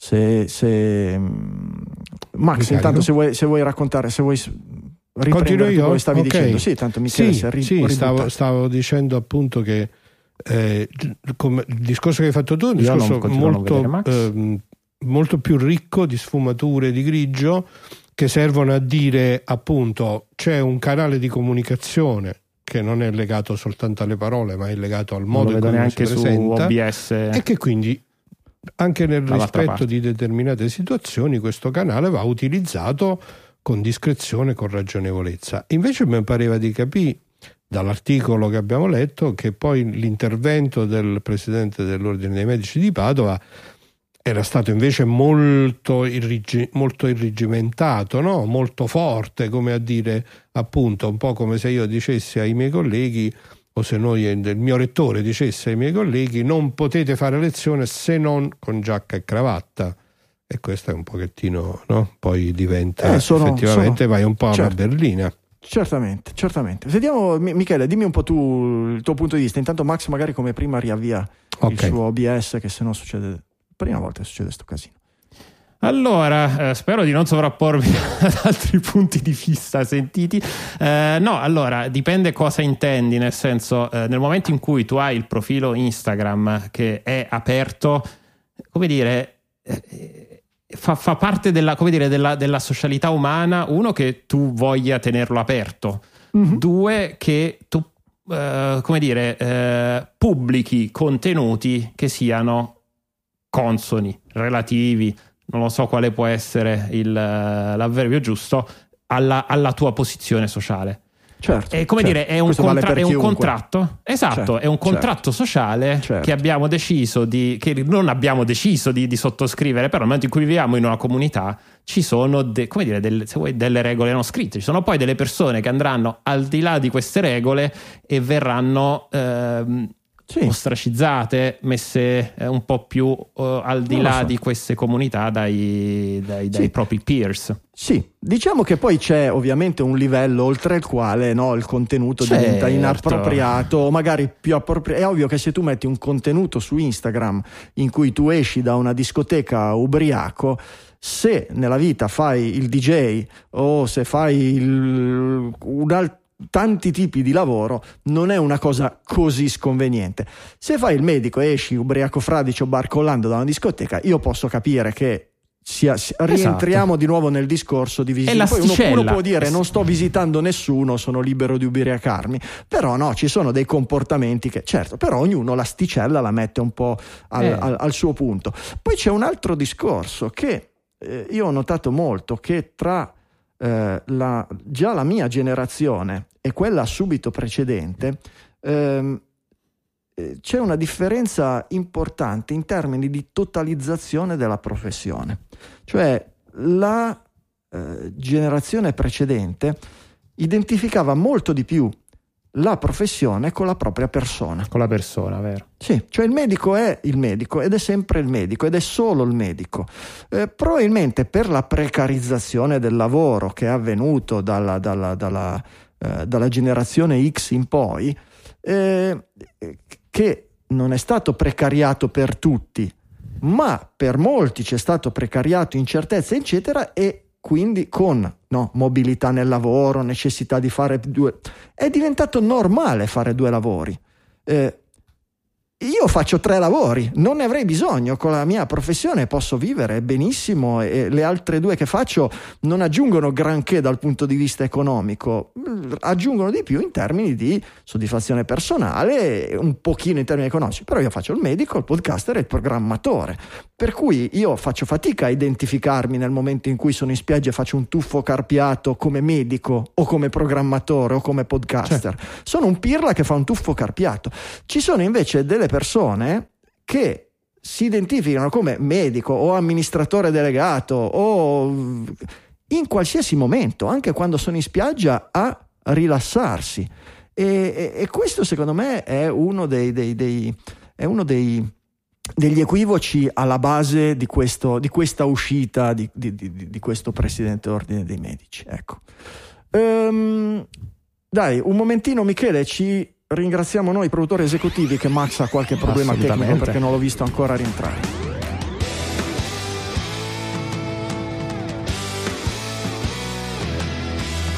Produttori esecutivi Linfa Vitale di, di Digitalia, il modello di business di sopravvivenza è quasi un voto di povertà quello di chi fa Digitalia, ma quel poco che torna, che dà tanta soddisfazione, che permette di andare avanti sia in termini di pagare le spese che ci sono, sia in termini di eh, avere quel po' di remunerazione quasi più in termini di soddisfazione che altro, arriva da un pochino degli sponsor e molto da voi, dai produttori esecutivi. Il nostro modello è trial gratuita. Produciamo e pubblichiamo gratis per permettervi di assaggiare, vi chiediamo con una mano sulla coscienza nel momento in cui Digitalia entra a far parte della vostra routine settimanale di contribuire economicamente al suo sviluppo, alla sua creazione con i metodi nuovi del Value for Value Podcasting 2.0 o con i metodi tra virgolette antichi, ma antichi come Digitalia, per cui comunque moderni, PayPal, Satispay, Bonifico online o Bitcoin classica maniera Trovate tutte le istruzioni sul sito digitalia.fm e anche nelle app più moderne per il podcasting, sia con la donazione semplice sia attraverso il, i sistemi del Value for Value. In cambio noi lavoriamo per voi e vi ringraziamo pure in trasmissione. Ma eh, Michele, cominci tu a fare una carrellata? Parto dal value for value? Sì, che, tranquillo, benissimo. Che vede nella batteria in questa puntata 644 Nicola Gabriele D, Nicola Forte, Alessandro Varesi, Fiorenzo Pilla e M. Rothbard. Mitici. Fiorenzo Pilla che ci manda anche un boost. Qui è più facile capire in che punto ci sia stato il boost. Stavate parlando di me grazie a voi, quindi adesso mi aspetto che Fiorenzo, adesso stiamo ancora parlando di te. e, e quindi, ti tocca fare... fare un altro boost. Esatto, e, così, e così via. È ricorsivo, è ricorsivo. Grazie Fiorenzo, eh, grazie di cuore. Eh, sì, il in realtà. team Prego. Il team dei Perpetual Executive Producer Manuel Zavatta, Davide Tinti 1 euro ogni settimana e Nicola Gabriele D che invece è 201. È nuova questa 201, eh, ha fatto no. l'upgrade dal 2 ai 201. Chissà è il perché, cambio. però grazie. Ah, sarà per quello, per la recessione. Per la... esatto, è l'inflazione. è l'inflazione. Magari fosse solo quello. l'inflazione, eh già, eh già, eh già. Stefano Cutelle, Cutelle 1 euro e Cutelle. 10. Cutelle. Cutelle. Sì. Ok. Valerio Galanò. Valerio no, Galano. grazie Stefano e grazie Valerio. Eh, e grazie anche a Matteo Masconale e Massimiliano Saggia 2 euro e 3 euro di donazioni singole parte invece la squadra dei donatori ricorrenti da 3 euro al mese Simone Bignatti, Danilo Sia, Federico Bruno, Roberto Barison, Nicola Pedonese, Matteo Arrighi, Federico Travaini, Massimo Dalla Motta, Stefano Orso, Arnaud Van der Gissen, Alessandro Lazzarini, Alessio Conforto, Giuliano Arcinotti, Davide Capra. Mitici, grazie, tutti i mesi 3 euro, grazie di cuore. Esatto. Poi il, va- il vantaggio di donare ogni mese è che noi dopo un po' ma tipo dopo due o tre anni ci impariamo il vostro cognome come si pronuncia. Vedi tipo Arno van der Gissen che oramai è, è storico e quindi non lo sbagliamo più. Salvo qualche volta che proprio il cognome oh, è intrinsecamente complesso. Alessandro Alessio, donazione singola di 3, 2, 1, però con una virgola, 3,21 euro. Grazie Alessandro. Giuseppe Marmo, 4 euro di donazione singola, Massimiliano Casamento di 5 euro e Corrado G del, del pari valore di 5 euro. Grazie, grazie di cuore. Donatori ricorrenti 5 euro messo Stefano Toldo, Pasquale Maffei, Matteo Carpentieri, Paolo Lu- Lucciola, Andrea Torelli, Andrea Magnoli e Rubian Livri- Livrieri. Grandissimi! Mirko Fornai che invece si è inventato la donazione ricorrente di 8 euro al mese e Alessio Pappini invece introduce i grandi produttori con una donazione ricorrente di 10 euro al mese. Grazie, grazie. Alessio. E grazie anche a Stefano Amodio, Sebastiano. 10 euro di due mesi. Non era difficile eh, vabbè, questo. Questo non era difficile effettivamente. Gabriele Tubertini 15,84 euro donazione sicura con messaggio il vizio va pagato e voi siete oh, addictive uno dei messaggi Mamma, più belli che, che abbiamo ricevuto devo dire. Grazie Gabriele perché grazie, gra- dobbiamo farlo sul sito la barrettina delle, dei commenti dei commenti simpatici come quando è vai vero, negli e-commerce. La mozzarella più buona che abbiamo mai mangiato è questa lo speaker più buono che abbia mai assaggiato. Matteo S, donazione singola di 20 euro, grande produttore, così come anche Miriana N, 32,50 euro. Grazie, grazie Miriana, grazie di cuore, grande produttrice. Grazie. E poi... E collega, e poi e, e collega, esatto. Se, se, se quella N è quello che penso io. Grazie Miriana. E, ehm, poi qualcuno che ha voluto strafare Francesco P112 che non so, magari stava provando a chiamare il 112 e invece gli è partito PayPal invece di, e ha sbagliato tanto invece del numero del telefono che è il, il lead executive producer del mese a questo punto direi che possiamo andare a casa. Grazie, Francesco, grazie, grazie. Francesco, grazie di grazie, cuore, grazie, grazie di cuore Francesco, grazie a tutti. Mi raccomando, se eh, ascoltate Digitalia in maniera ricorrente, fatti con i produttori esecutivi, date l'info a Digitalia, quello che volete voi, ogni quanto volete voi, ma è importante per noi, ci ritorna qualcosa, ci aiuta a pagare, ci dà soddisfazione e fa andare avanti. È veramente il carburante di Digitalia, da tanti tanti anni va avanti questo giochino, vuol dire che tanti l'hanno capito, se siete nuovi da queste parti, e beh, adesso tocca un pochino anche a voi. Grazie.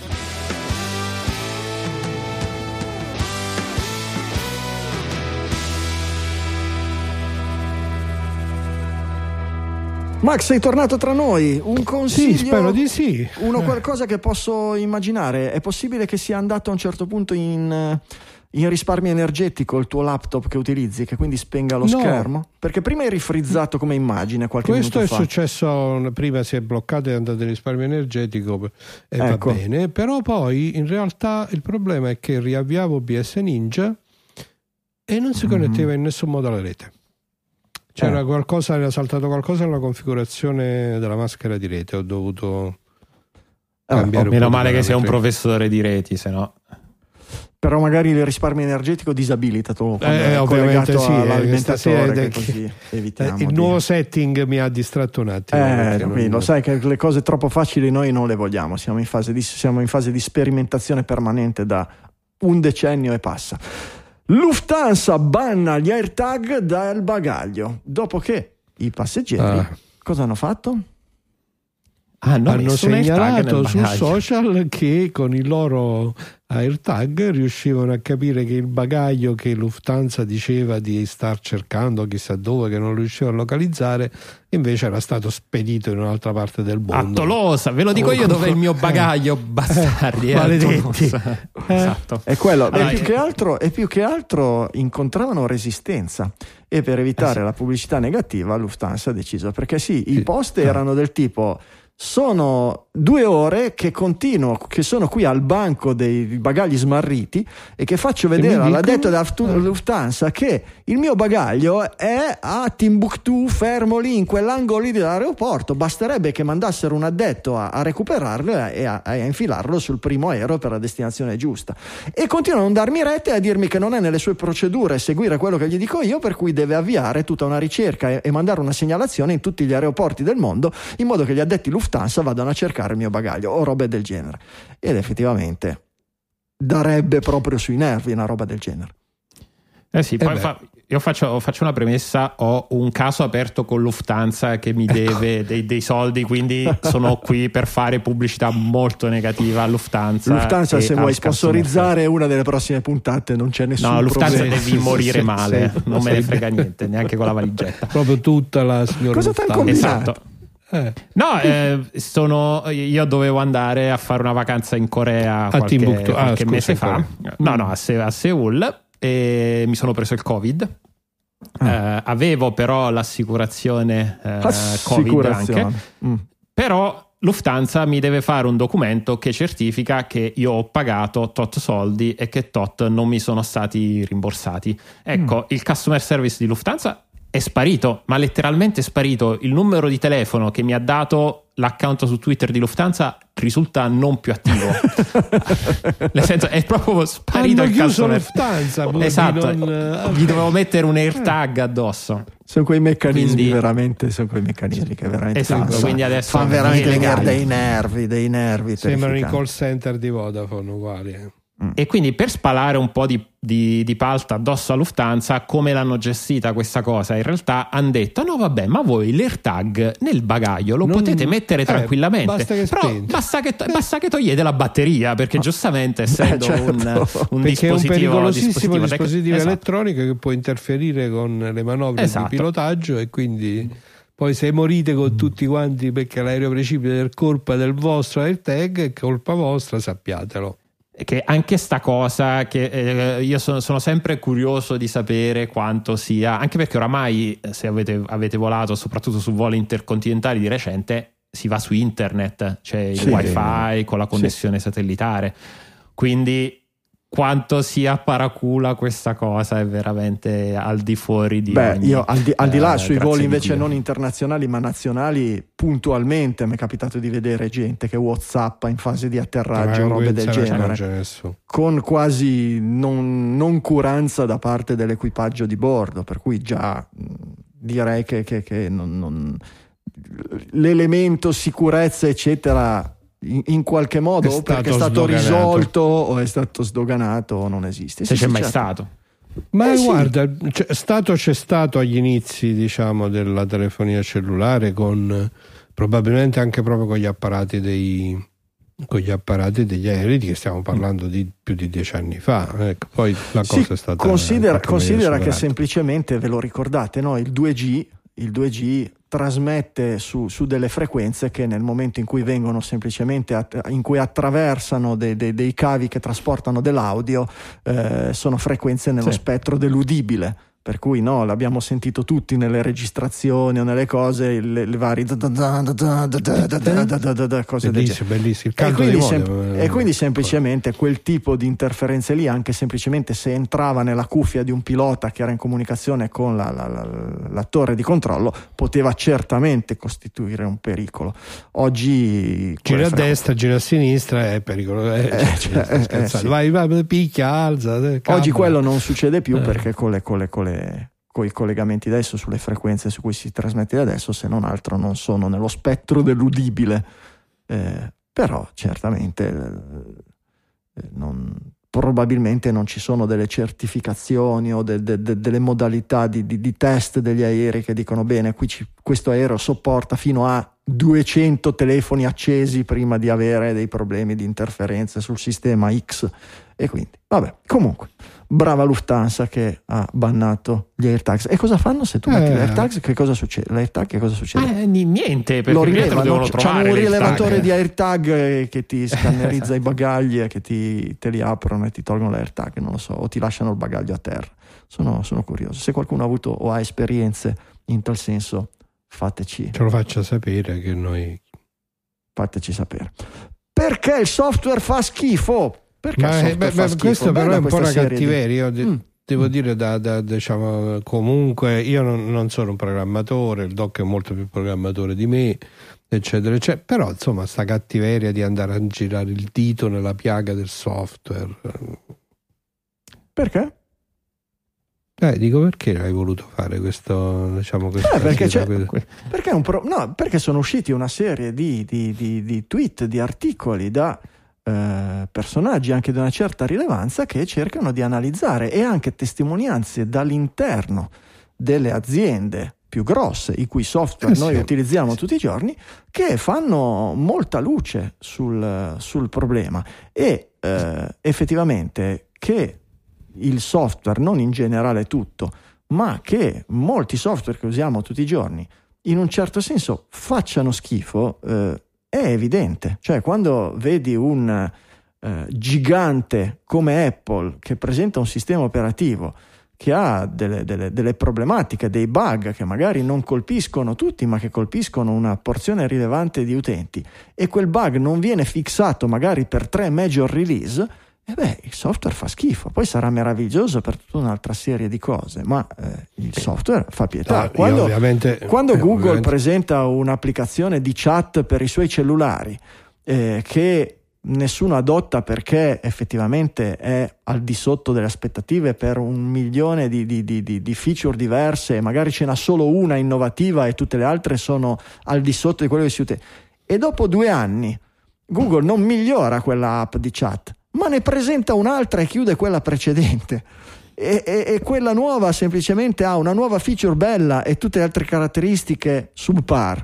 E dopo due anni non la fixa, ma ne presenta un'altra. E che quindi dopo un po' si fa il calcolo che un'azienda come Google ha presentato più applicazioni di chat senza mai fissarle o migliorarle, più delle dita di una mano nel giro di 6-7 anni, e beh, forse c'è qualche problema. E questi Eh, tweet e queste, però consi- e è queste un- È un problema testimonianze... industriale. Certo, certo. Cioè, è, un problema, è un problema industriale nel senso eh, che è un problema della aziendale, ecco, più che industriale. Eh, Infatti, aziendale, poi tutti gli- sì, sono, sono usciti un po' di, di articoli che vanno tutti nella stessa direzione, ossia esperienze principalmente, principalmente di Google.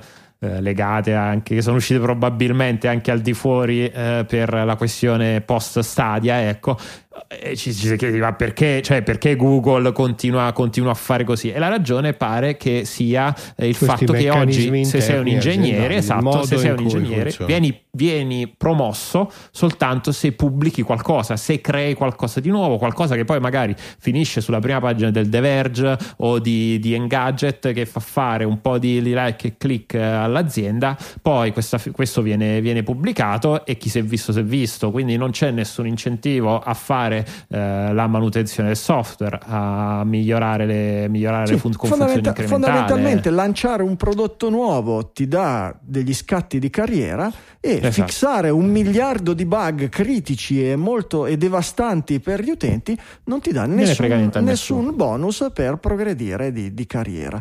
E, e quindi questo si rivela sul con classico meccanismo degli incentivi e dei disincentivi sulla produzione, sull'output di prodotto di queste aziende. Per cui esatto Se vogliamo dirlo in una maniera un po' diversa, eh, alla fine è una cultura eh, in cui la qualità del prodotto che tu fornisci e la sua durevolezza nel tempo non esistono. Fondamentalmente è questo. Sì, non c'è- Sì, beh, è uno degli aspetti questo, ma è, è una questione proprio di, di- di- poi di affidabilità, no? Eh, guarda, vi, vi ho anticipato perché sennò è la seconda Eh beh, puntata di fila che lo qualità, saltiamo. qualità del pro- S- Stadia. Stadia. Stadia cancellato da Google dopo aver detto che non lo avrebbe cancellato e roba del genere. Stessa cosa. Perché Stadia non ha avuto successo? Stadia ha avuto successo perché le persone non si fidano di Google. Punto. Non è che ci sia tanto da fare. Quando un'azienda presenta dei prodotti sperimentali e ne presenta 10.000 e 10.000 vengono cassati e rimangono solo quelli che ci sono da 20 anni, da quando l'azienda ha avuto successo, cioè fondamentalmente Gmail e la ricerca, e tutto il resto viene cassato, compreso quello che doveva essere il futuro totale, Google è ovvio che nel momento in cui l'azienda presenta un prodotto e dice "Non- dovete buttare le PlayStation, non dovete più comprare la PlayStation e la Xbox, non dovete credere a nessuno di quelli che vi vendono i, i- i videogiochi in streaming, dovete credere nei nostri, farvi la nostra libreria di giochi sulla nostra piattaforma, comprare il nostro controller, eccetera. È ovvio che lo fanno in cinque persone, perché la maggior parte che cosa dice? Senti a me, aspettiamo un anno o due e vediamo quanto dura questo Stadia. E hanno avuto ragione perché Stadia nel giro di un anno, no? dopo sei mesi hanno cassato il team che doveva fare i videogiochi per Stadia, dicendo no ma Stadia va avanti e tranquilli tanto ci penseranno gli altri a fare i videogiochi per Stadia eccetera dopodiché sei mesi dopo aver detto Stadia non chiuderanno mai l'hanno chiuso e il, il, il motivo Eh, è, è, è- è quello. è sempre lo Appunto, stesso. quando tu qualità e no- sfiducia Quando tu non, non punti alla qualità del prodotto, ma giochi su logiche di mercato, appunto, finte innovazioni, facciamo pubblicità, eccetera, eccetera, evidentemente come cultura aziendale non sei affidabile. Sì, poi il discorso di Stadia è profondo ed è rappresentativo comunque di, vabbè, di ovviamente anche di altri prodotti di, prodotti di Google perché cioè, as- era, anche, era anche evidente secondo me che tolto il i primi due mesi neanche Google ci credeva a Stadia ma nel senso che ad esempio se voi andavate a guardare gli eh, i giochi proposti su Stadia e conf- almeno quelli in, eh, quelli in abbonamento confrontati con i giochi proto- proposti ad esempio da Microsoft Microsoft ad esempio cioè, eh, è- non è facile entrare in un mercato con grosso ritardo nel senso Google entra nel mercato dei videogiochi ma non è neanche impossibile. Microsoft ne è un esempio. Eh, Microsoft è entrato nel mondo delle console con ritardo però e sta è andata avanti come un treno, ci ha creduto. Il primo prodotto è andato così così, la prima Xbox, eh, la- poi l'Xbox 360, eh, la generazione successiva, eh, non vado a memoria, ma ha vinto, la, ha vinto la, la generazione rispetto a PlayStation 3, anche per, dire, per problemi di PlayStation 3 stesso, però Microsoft ci ha creduto, ha investito, ha investito in perdita, probabilmente in perdita e adesso ha un business che comunque è, è import- è importante, è importante e sta facendo dell'innovazione. Google non ci riesce a fare, a fare questo tipo, di, questo tipo di, Sì. di ragionamento, probabilmente anche per le ragioni di, cioè il, il pesce puzza dalla testa e eh, probabilmente Pichar non è la persona che oggi dà, non è il natella della situazione, non riesce a dare una direzione strategica all'azienda che continua a vivere del suo, del suo core business che, che è la ricerca e, e questi poi sono i risultati. lo sono decisamente tu avevi preso quello Stadia eri tu che avevi preso il controllo di Stadia Michele No, Ah. no, no, non, non mi ha mai No, tu sei interessato. sempre stato un non mi ha mai valvista. interessato granché. Sono Tu sempre sempre- stato, sì, vabbè, Un valvista, valvista. sicuramente. Eh, però no, Stadia onestamente non mi ha mai, l'ho provato, però non mi ha mai interessato, ho preso. va bene Elon ha cambiato di nuovo idea ragazzi si compra Twitter Si compra Twitter. Beh, eh. Elon si è fatto due conti, mi sa, adesso Eh, che è ha detto, iniziato il processo. se l'hai vista brutta eh, dici? Dove mi avvio, dove mi avvio? Eh, secondo me, secondo me sì, Il- da più parti mi sembra di aver capito, quello che posso capirne di processi ne- negli Stati Uniti, mi sembra di aver capito che non era nella posizione, nella posizione corretta, eh, non era in una posizione di vantaggio, stava andando sempre peggio perché prima o poi, come, come era già successo chi era? Zuckerberg stesso, che prima di essere chiamato a testimoniare eh, per non rivelare cose per obblighi dovuti alla, appunto alla testimonianza aveva fatto eh, aveva dato dei soldi a chi era il discorso di Cambridge Analytica non mi ricordo. Comunque e mi sa che Musk era in una situazione molto simile eh, pur di non eh, sputtanare gente del suo, del suo network ecco eh, ha deciso di tornare, di, tornare, di tornare indietro e poi c'è questa la, la X applicazione eh l'applicazione di X. Everything App, Sì. applicazione X che ovviamente tweet buttato, buttato là su cui ovviamente oggi si stanno creando castelli su castelli. Eh, è un Eh, narco twi- è un tweet? È un narco tweet, cioè un tweet under the influence o è qualcosa di... di, di... Non lo so, è- è un mask Non ne avete tweet pallida- probabilmente. Eh, X poi in realtà ehm, non è neanche eh, un nome, come dire, scelto a caso perché poi SpaceX c'è la X, la Anche prima Model azienda X. fondata da Max, si chiama- esatto, Model X, ma è, una- è un tema ricorrente, la prima azienda Ok. da- di- fondata da Musk, credo che si chiamasse proprio X. Materia- materiale per gli psichiatri, insomma. Esatto. Ma non c'ha pure qualche Quello sempre, figlio quello che sempre. si chiama con la X? Sì, Sì, sì, sì, sì, sì, qualche X sparsa nei nomi dei figli, sì, c'è. Eh. sì. Esatto. Vabbè, se- come tutte le altre lettere dell'alfabeto in ordine casuale.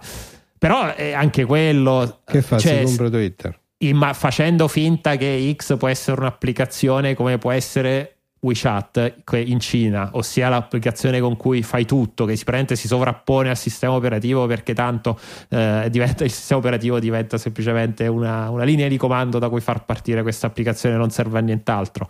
Però perché partire da Twitter? Cioè, Twitter è, è Twitter è tutt'altra la- è la Beh, ci, possiamo- ma- ci ma so- perché- ci sono stati, ci no, dei, dei- ci sono stati Beh, dei- utenti, de- eh. delle idee lanciate. Beh, non solo gli utenti, c'è un network, c'è la, la comunicazione, c'è, c'è un, c'è un grafo sociale. Sì, relativamente, però c'è un grafo sociale, c'è Eh, l'influenza, c'è la possibilità. Lo stesso Jack Dorsey qualche mese fa aveva ipotizzato nel, eh, nelle sue- nei suoi investimenti in materia cripto eh, dire con Lightning Network associare delle possibilità di eh, pagamento micro o macro eh, alla rete Twitter potrebbe essere un qualche cosa di, di- di- di- rivoluzionario, diceva lui. Ci può stare che mh, Dorsey è tra gli amichetti di Elon Musk con cui dialoga ogni tanto, ci può, ci può stare no? che ci sia una, idea in quel senso di collegare Twitter a un meccanismi veloci di pagamento leggero, cose del genere, e da lì far conseguire tante altre cose. Non lo so. Comunque, XA A12 e eh, eh, Exadark Siderael sono i nomi due famosi, i due i nomi dei due più famosi figli di Musk, quelli con i nomi un po' più Ah, particolare, per cui sì, nel primo la X è in primo piano, anzi è proprio, comincia con una X isolata. E per Vedi? non farsi mancare niente ha pensato anche di andare a pestare i piedi, sia ne- ne- ne- diciamo nel- nell'attuale teatro di guerra più caldo, specialmente dal punto di vista mediatico, e anche nel prossimo. No, tutti e due, esatto. Anche nel Ah, anche, prossimo. polito- anche politologo Elon Musk. ora ve lo spiego io come si fa. ecco. Scusate. Eh, uno Esatto, quindi bravo, per- beh, beh, giustamente se Twitter deve essere di everything app, perché non usarla anche per far scoppiare far la prossima guerra mondiale? E quindi Allora, niente, ha lanciato questo sondaggio su cosa dovrebbe essere un, un accordo piano di pace, pace, un piano tra di pace, Ucraina e Russia. Nel suo essere candido e per carità, nel suo candore geek eh, non era neanche, no, nel- nelle intenzioni non era neanche per carità particolarmente eh, fuori luogo la proposta, nel senso che non è escluso che poi si finisca veramente in quel senso lì. Alla fine dei conti ha detto perché questi territori contesi non facciamo veramente decidere ai cittadini facendo veramente dei referendum, ma non come quelli farlocchi che ha fatto Putin, ma con osservatori internazionali e facendo votare entrambe le etnie. Eh, non è un discorso che è un discorso che allo stato attuale delle cose è assolutamente irrealizzabile e utopico, però dal punto di vista idealistico credo che sia una soluzione abbastanza salomonica. Ecco, poi può fare incazzare gli ucraini che dicono no, quei territori fino all'altro ieri erano nostri, può fare incazzare i russi che dicono no, perché quei territori fino a vent'anni fa erano nostri. E va bene, e continuiamo Questo a, era uno dei punti. continuiamo a picchiarci fino, fino- fino- fino a- a- alla bomba atomica. Eh, ovviamente, ovviamente, ovviamente si sono incacchiati tutti, specialmente al di qua della, Cioè, della cortina di ferro. cioè, eh, E oggi ha pensato Sì. bene di, di- di replicare anche sulla questione tra Cina e Taiwan, che mi sembra, no, per ora lì le- non sono ancora volati missili, piombe, proiettili, cioè Esatto. stiamo un attimo calmini, dobbiamo andare a... No, fa Esatto, niente, fa eh. niente, ve lo spiego io come si fa. Eh. Ci manca solo che domani fa un tweet eh, sul, non so, sulla pancetta della carbonara. Credo l'unica Forse escalation più grande possa essere Mi rendo conto che è un, poi un ambito un po' più ristretto, però un tweet sul governo Meloni pure non c'è E stato. non c'è ancora il governo Meloni. eh, cioè, tra Eh no, appunto, glielo però effettivamente lo spiego io eh, come si un, fa. Un, Eh, parallelo, un parallelo tra l'ananas sulla pizza e il melone nel governo ecco, pure si potrebbe sempre- fare. ci può stare. Però vabbè, e saremo un po' in zona Cesarini, ma visto che ve l'abbiamo anticipato nella sigla, eh, lo scacchista prodigio ha barato cento volte.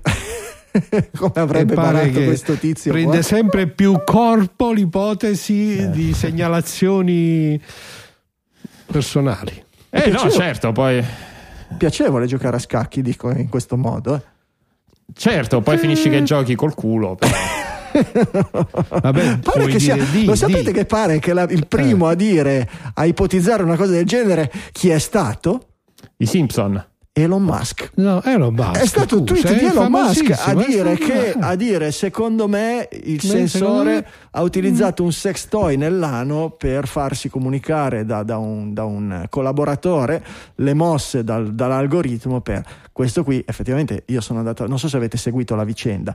Bibi Prodicio è un, eh, è un giovanotto che ha scalato le classifiche dei gran maestri degli scacchi eh, in maniera Battendo il numero uno. e ha battuto il numero uno che Sì, se n'è andato incazzato e ha, e ha twittato, e ha twittato credo la- la- la- la- il meme di Murigno quando dice se parlo mi mettono in galera o roba Esatto. del genere dopo essersi ritirato da questo torneo milionario dopo essere stato sconfitto da sto, da sto tizio qua e voci sempre più insistenti è venuto fuori che il tizio barava già su chess.com anni fa aveva eh, L'ha, l'ha eh, messo, ha detto io quando ero ragazzo due quando volte. avevo, quando avevo Eh, 12 però quando anche avevo era 15 bambino. anni mi sono fatto bambino. adesso credo che ne abbia 22 non credo che ne abbia di più o 25 non, non mi ricordo una roba del genere ma c'è tutto il report su, su chess.com che è uscito Sì. oggi con delle analisi è molto interessante perché spiega anche proprio come funzionano questi sistemi anche qui algoritmi aia, di ehm, Da, la codifica.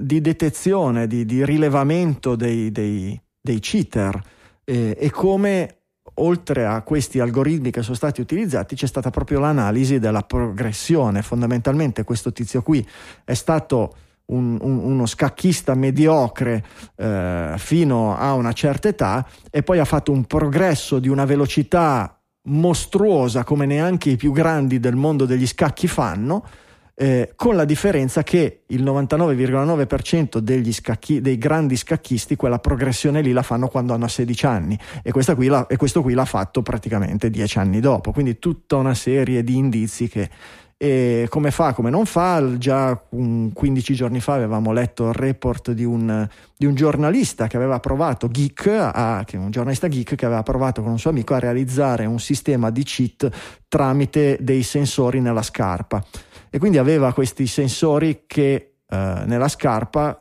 con cui poteva sia trasmettere sia soprattutto ricevere determinati input eh, in momenti del gioco particolari e, e con cui era riuscito a, a battere più volte un suo amico molto, molto più bravo di lui agli scacchi e alla fine ovviamente aveva confessato e aveva spiegato che era solo per mm, reportage giornalistico eccetera. E, e niente, pare che questo qui, quando, quando- quando è stato prima buttato fuori da chess.com, poi è venuto fuori, tutto è stato squalificato anche, no, è stato non ammesso a un torneo milionario che ci sarà nelle prossime settimane. eh, in tutta la querela ha detto: "Eh, Non è possibile di qua di là, se volete io gioco nudo. E, e pare che sia lì che Elon Musk abbia twittato Esatto. e allora probabilmente ha un dildo nel sedere cosa di lui. e pare che poi questa cosa abbia preso piede e che sia una delle, delle- delle ipotesi più accreditate. E vabbè. Oh, Eh, eh, vabbè. eh, oh, c'è chi gli piace gli scacchi e chi no. Eh, chi si diverte eh, con poco, eh, poi magari uno unisce la passione degli scacchi. Prima di passare ai gingilli del giorno vi propongo, è arrivato in zona Cesarini anche questo, quello che potrebbe essere un gingillo dei prossimi mesi quando uscirà, perché algoritmi, intelligenze artificiali e robe del genere, Rocco Tanica pare che, abbia, che tiri fuori un libro che esca nei prossimi giorni, un libro che ha scritto lui a due mani, lui e IGPT3. per cui Sì, si- eh, cioè due mani e una Due mani, tanto il cosa. GTP3 Due- non ha, due- non due ha mani e una CP, due mani e Due una mani e CP. una riga di codice. Eh va bene, si intitola Non siamo mai stati sulla Terra e ovviamente il- il- la, la vena eh, da comicità dell'assurdo del- dell'autore si mescola con le assurdità che possono venire fuori dalle- dalle- dalle- dagli Da strafalcioni con una forma assolutamente seria ma assolutamente fuori luogo dell'intelligenza artificiale e darci un, un assaggio di quelle che potrebbero essere la, la- la stortura no? Eh, L'uomo interroga con curiosità la macchina, le chiede delle cose che ha visto, di ciò che conosce, di quello che immagina essere il, mia, il, pan, il pianeta. La macchina racconta, gli parla di città impossibili come Milano, findata dal magnate Giovan Battista Milano, o Asti, antica sede di un gigantesco parco divertimenti creato dai Savoia, di band che hanno fatto la storia come i The Caribbean Beatles, della fiaba di Cappuccetto Rosso Cannibale. Offri consigli su come cucinare il pane azimo, prendere il nulla e metterlo a maturare nel niente per tre mesi, su come gestire una piramide egizia. Insomma, credo che ci sia da divertirsi e credo che ci sia da divertirsi in maniera anche abbastanza digitaliana. Credo che i digitaliani abbiano eh, modo di apprezzare le sfumature di questo tipo di produzioni ancora più del, del pubblico generale, per cui un, un gingillus anticipatus. E invece i gingilli tradizionali di digitale. Signore e signori, i gingilli del giorno. Gingili del giorno, i regali dei digitaliani per i digitaliani a fine trasmissione. Sempre così le voci digitali selezionano per voi hardware, software, letteratura, qualsiasi cosa che abbia attinenza digitaliana, che abbia colpito la loro curiosità, stravolto la loro esistenza o qualsiasi sfumatura nel mezzo. Dai, Michele, comincia tu. Allora, comincio io tra le varie novità del, tra i miei acquisti recenti che un po' devo dire hanno cambiato la, la mia vita c'è stato il monopattino elettrico con il cambio di lavoro sono cambiate alcune Oh. mie esigenze di mo- mobilità Ma davvero? eh sì, eh sì, eh sì. E la mia scelta è ricaduta eh, su quello che in realtà è abbastanza un grande, un grande classico che è il Ninebot F40 Max e quindi la versione, la versione con un po, meno, eh, un po' meno autonomia. Faccio comunque sono 1,93 m, peso 85 kg, quindi non sono proprio un, un cinesino minuto. eh, quindi 40 km di, mh, dichiarati dall'azienda, ovviamente non li faccio, però ne faccio comunque più, più di 30. Ehm, niente, per il resto è molto, è molto solido, mi ci, trovo, mi ci trovo molto bene. È sul pesantuccio andante, se non sbaglio, sono più di 15 kg. quindi ecco, se, dove, se pensate di farci, di chiuderlo e riaprirlo, portarlo su e giù per le scale, ecco, tenete in conto, in conto che non è proprio il più leggero. eh, e soprattutto, poi nel frattempo sono uscite le nuove normative sulla, sull'omologazione dei monopattini, eh, quindi non ha frecce, quindi attenzione se lo comprate ecco, per, il, per il futuro, però sicuramente uscirà la nuova versione eh, presto omologata. Eh, l'ho pagato, sa- ecco, ho buttato un occhio ai prezzi perché io l'ho pagato cinque- meno di 500 euro quanto quando comunque costa sui 600 di solito, però appunto ogni tanto scende un po' di prezzo. Eh, Ninebot è l'F40 Max della Segway. Direi che abbiamo lo stesso modello di monopattino. A Ecco. memoria io non mi ricordo esattamente perché è il mio terzo monopattino. No, sono andato a guardare, almeno quello che hai proposto con un gingillo, sono andato a guardarlo ed era un altro. Sì, ma quello me Poi l'hanno non rubato. so se l'hai comprato. Ah, ok. quello me l'hanno rubato. per cui ne ho comprato un altro un paio di mesi fa.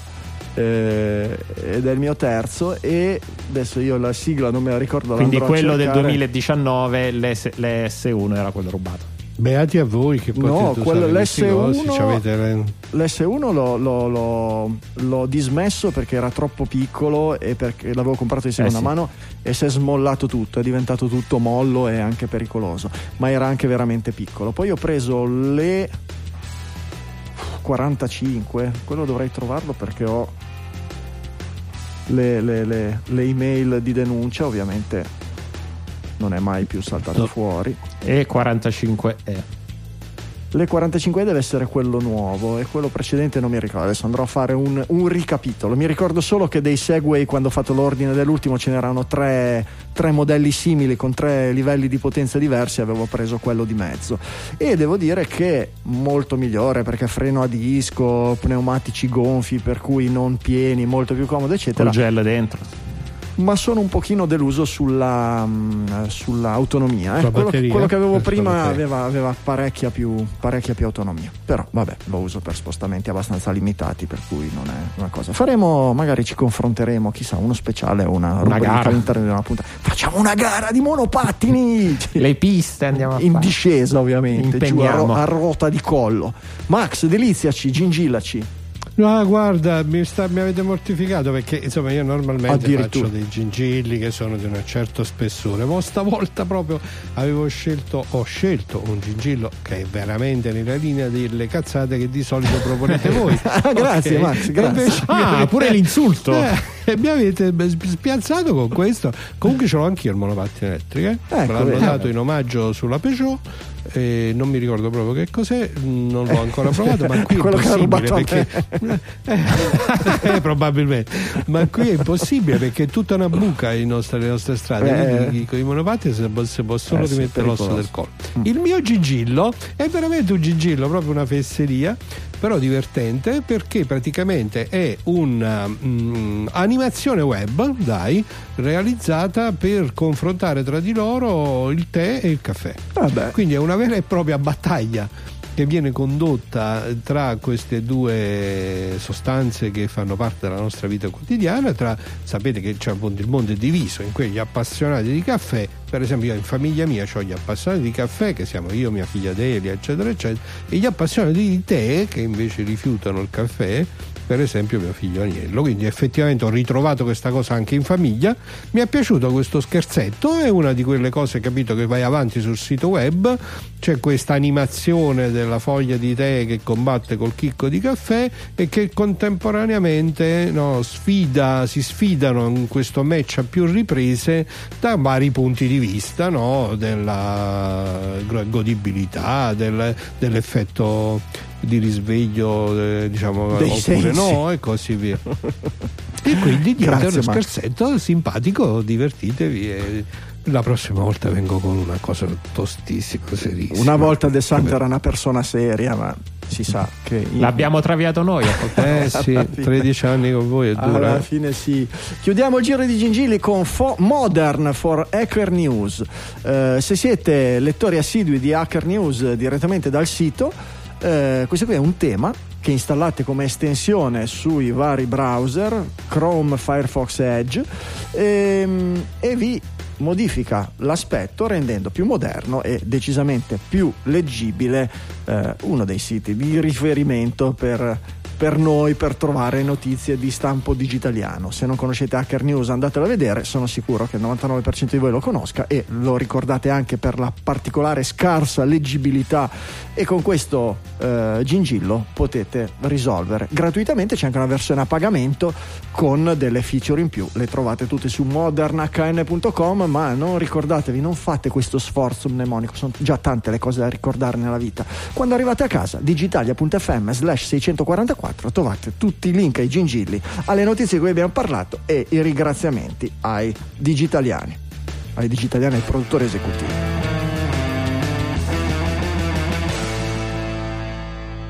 Sto diventando pazzo, prima avevo la superficie tattile a sinistra, il mixer a destra, adesso sono incrociato, mi viene da usare le mani come i pianisti, sai, così divento pazzo. quelle che proprio eh a Esatto. volte di queste facciamo una ripresa del doc che usa le tastiere, il mixer e Mm. la superficie tattile e scegliamo la colonna sonora. Mm. Secondo me viene una cosa divertente. Se lo dici tu. Eh, Le raccomandazioni finali sono sempre le stesse, portate gli amici, le orecchiette fresche, i proto digitaliani che gli regalate qualcosa di nuovo, l'esperienza di Digitalia, speriamo faccia piacere a loro, fa piacere a noi, certamente a voi cerchiamo di far fare bella figura, gli dite di cercare Digitalia ovunque, applicazioni per podcast, YouTube, eh, sito, motore di ricerca generalista, noi ci siamo. Direi che per questa 644 è tutto, dall'Emi Studio Liguria 1 di Sanremo, un saluto da Franco Solerio. Dallo studio cittadino di Avellino, il classico abbraccio da Massimo De Santo. E dallo studio di Milano un ciao da Michele Di Maio. Ci sentiamo la settimana prossima con una nuova puntata di Digitalia.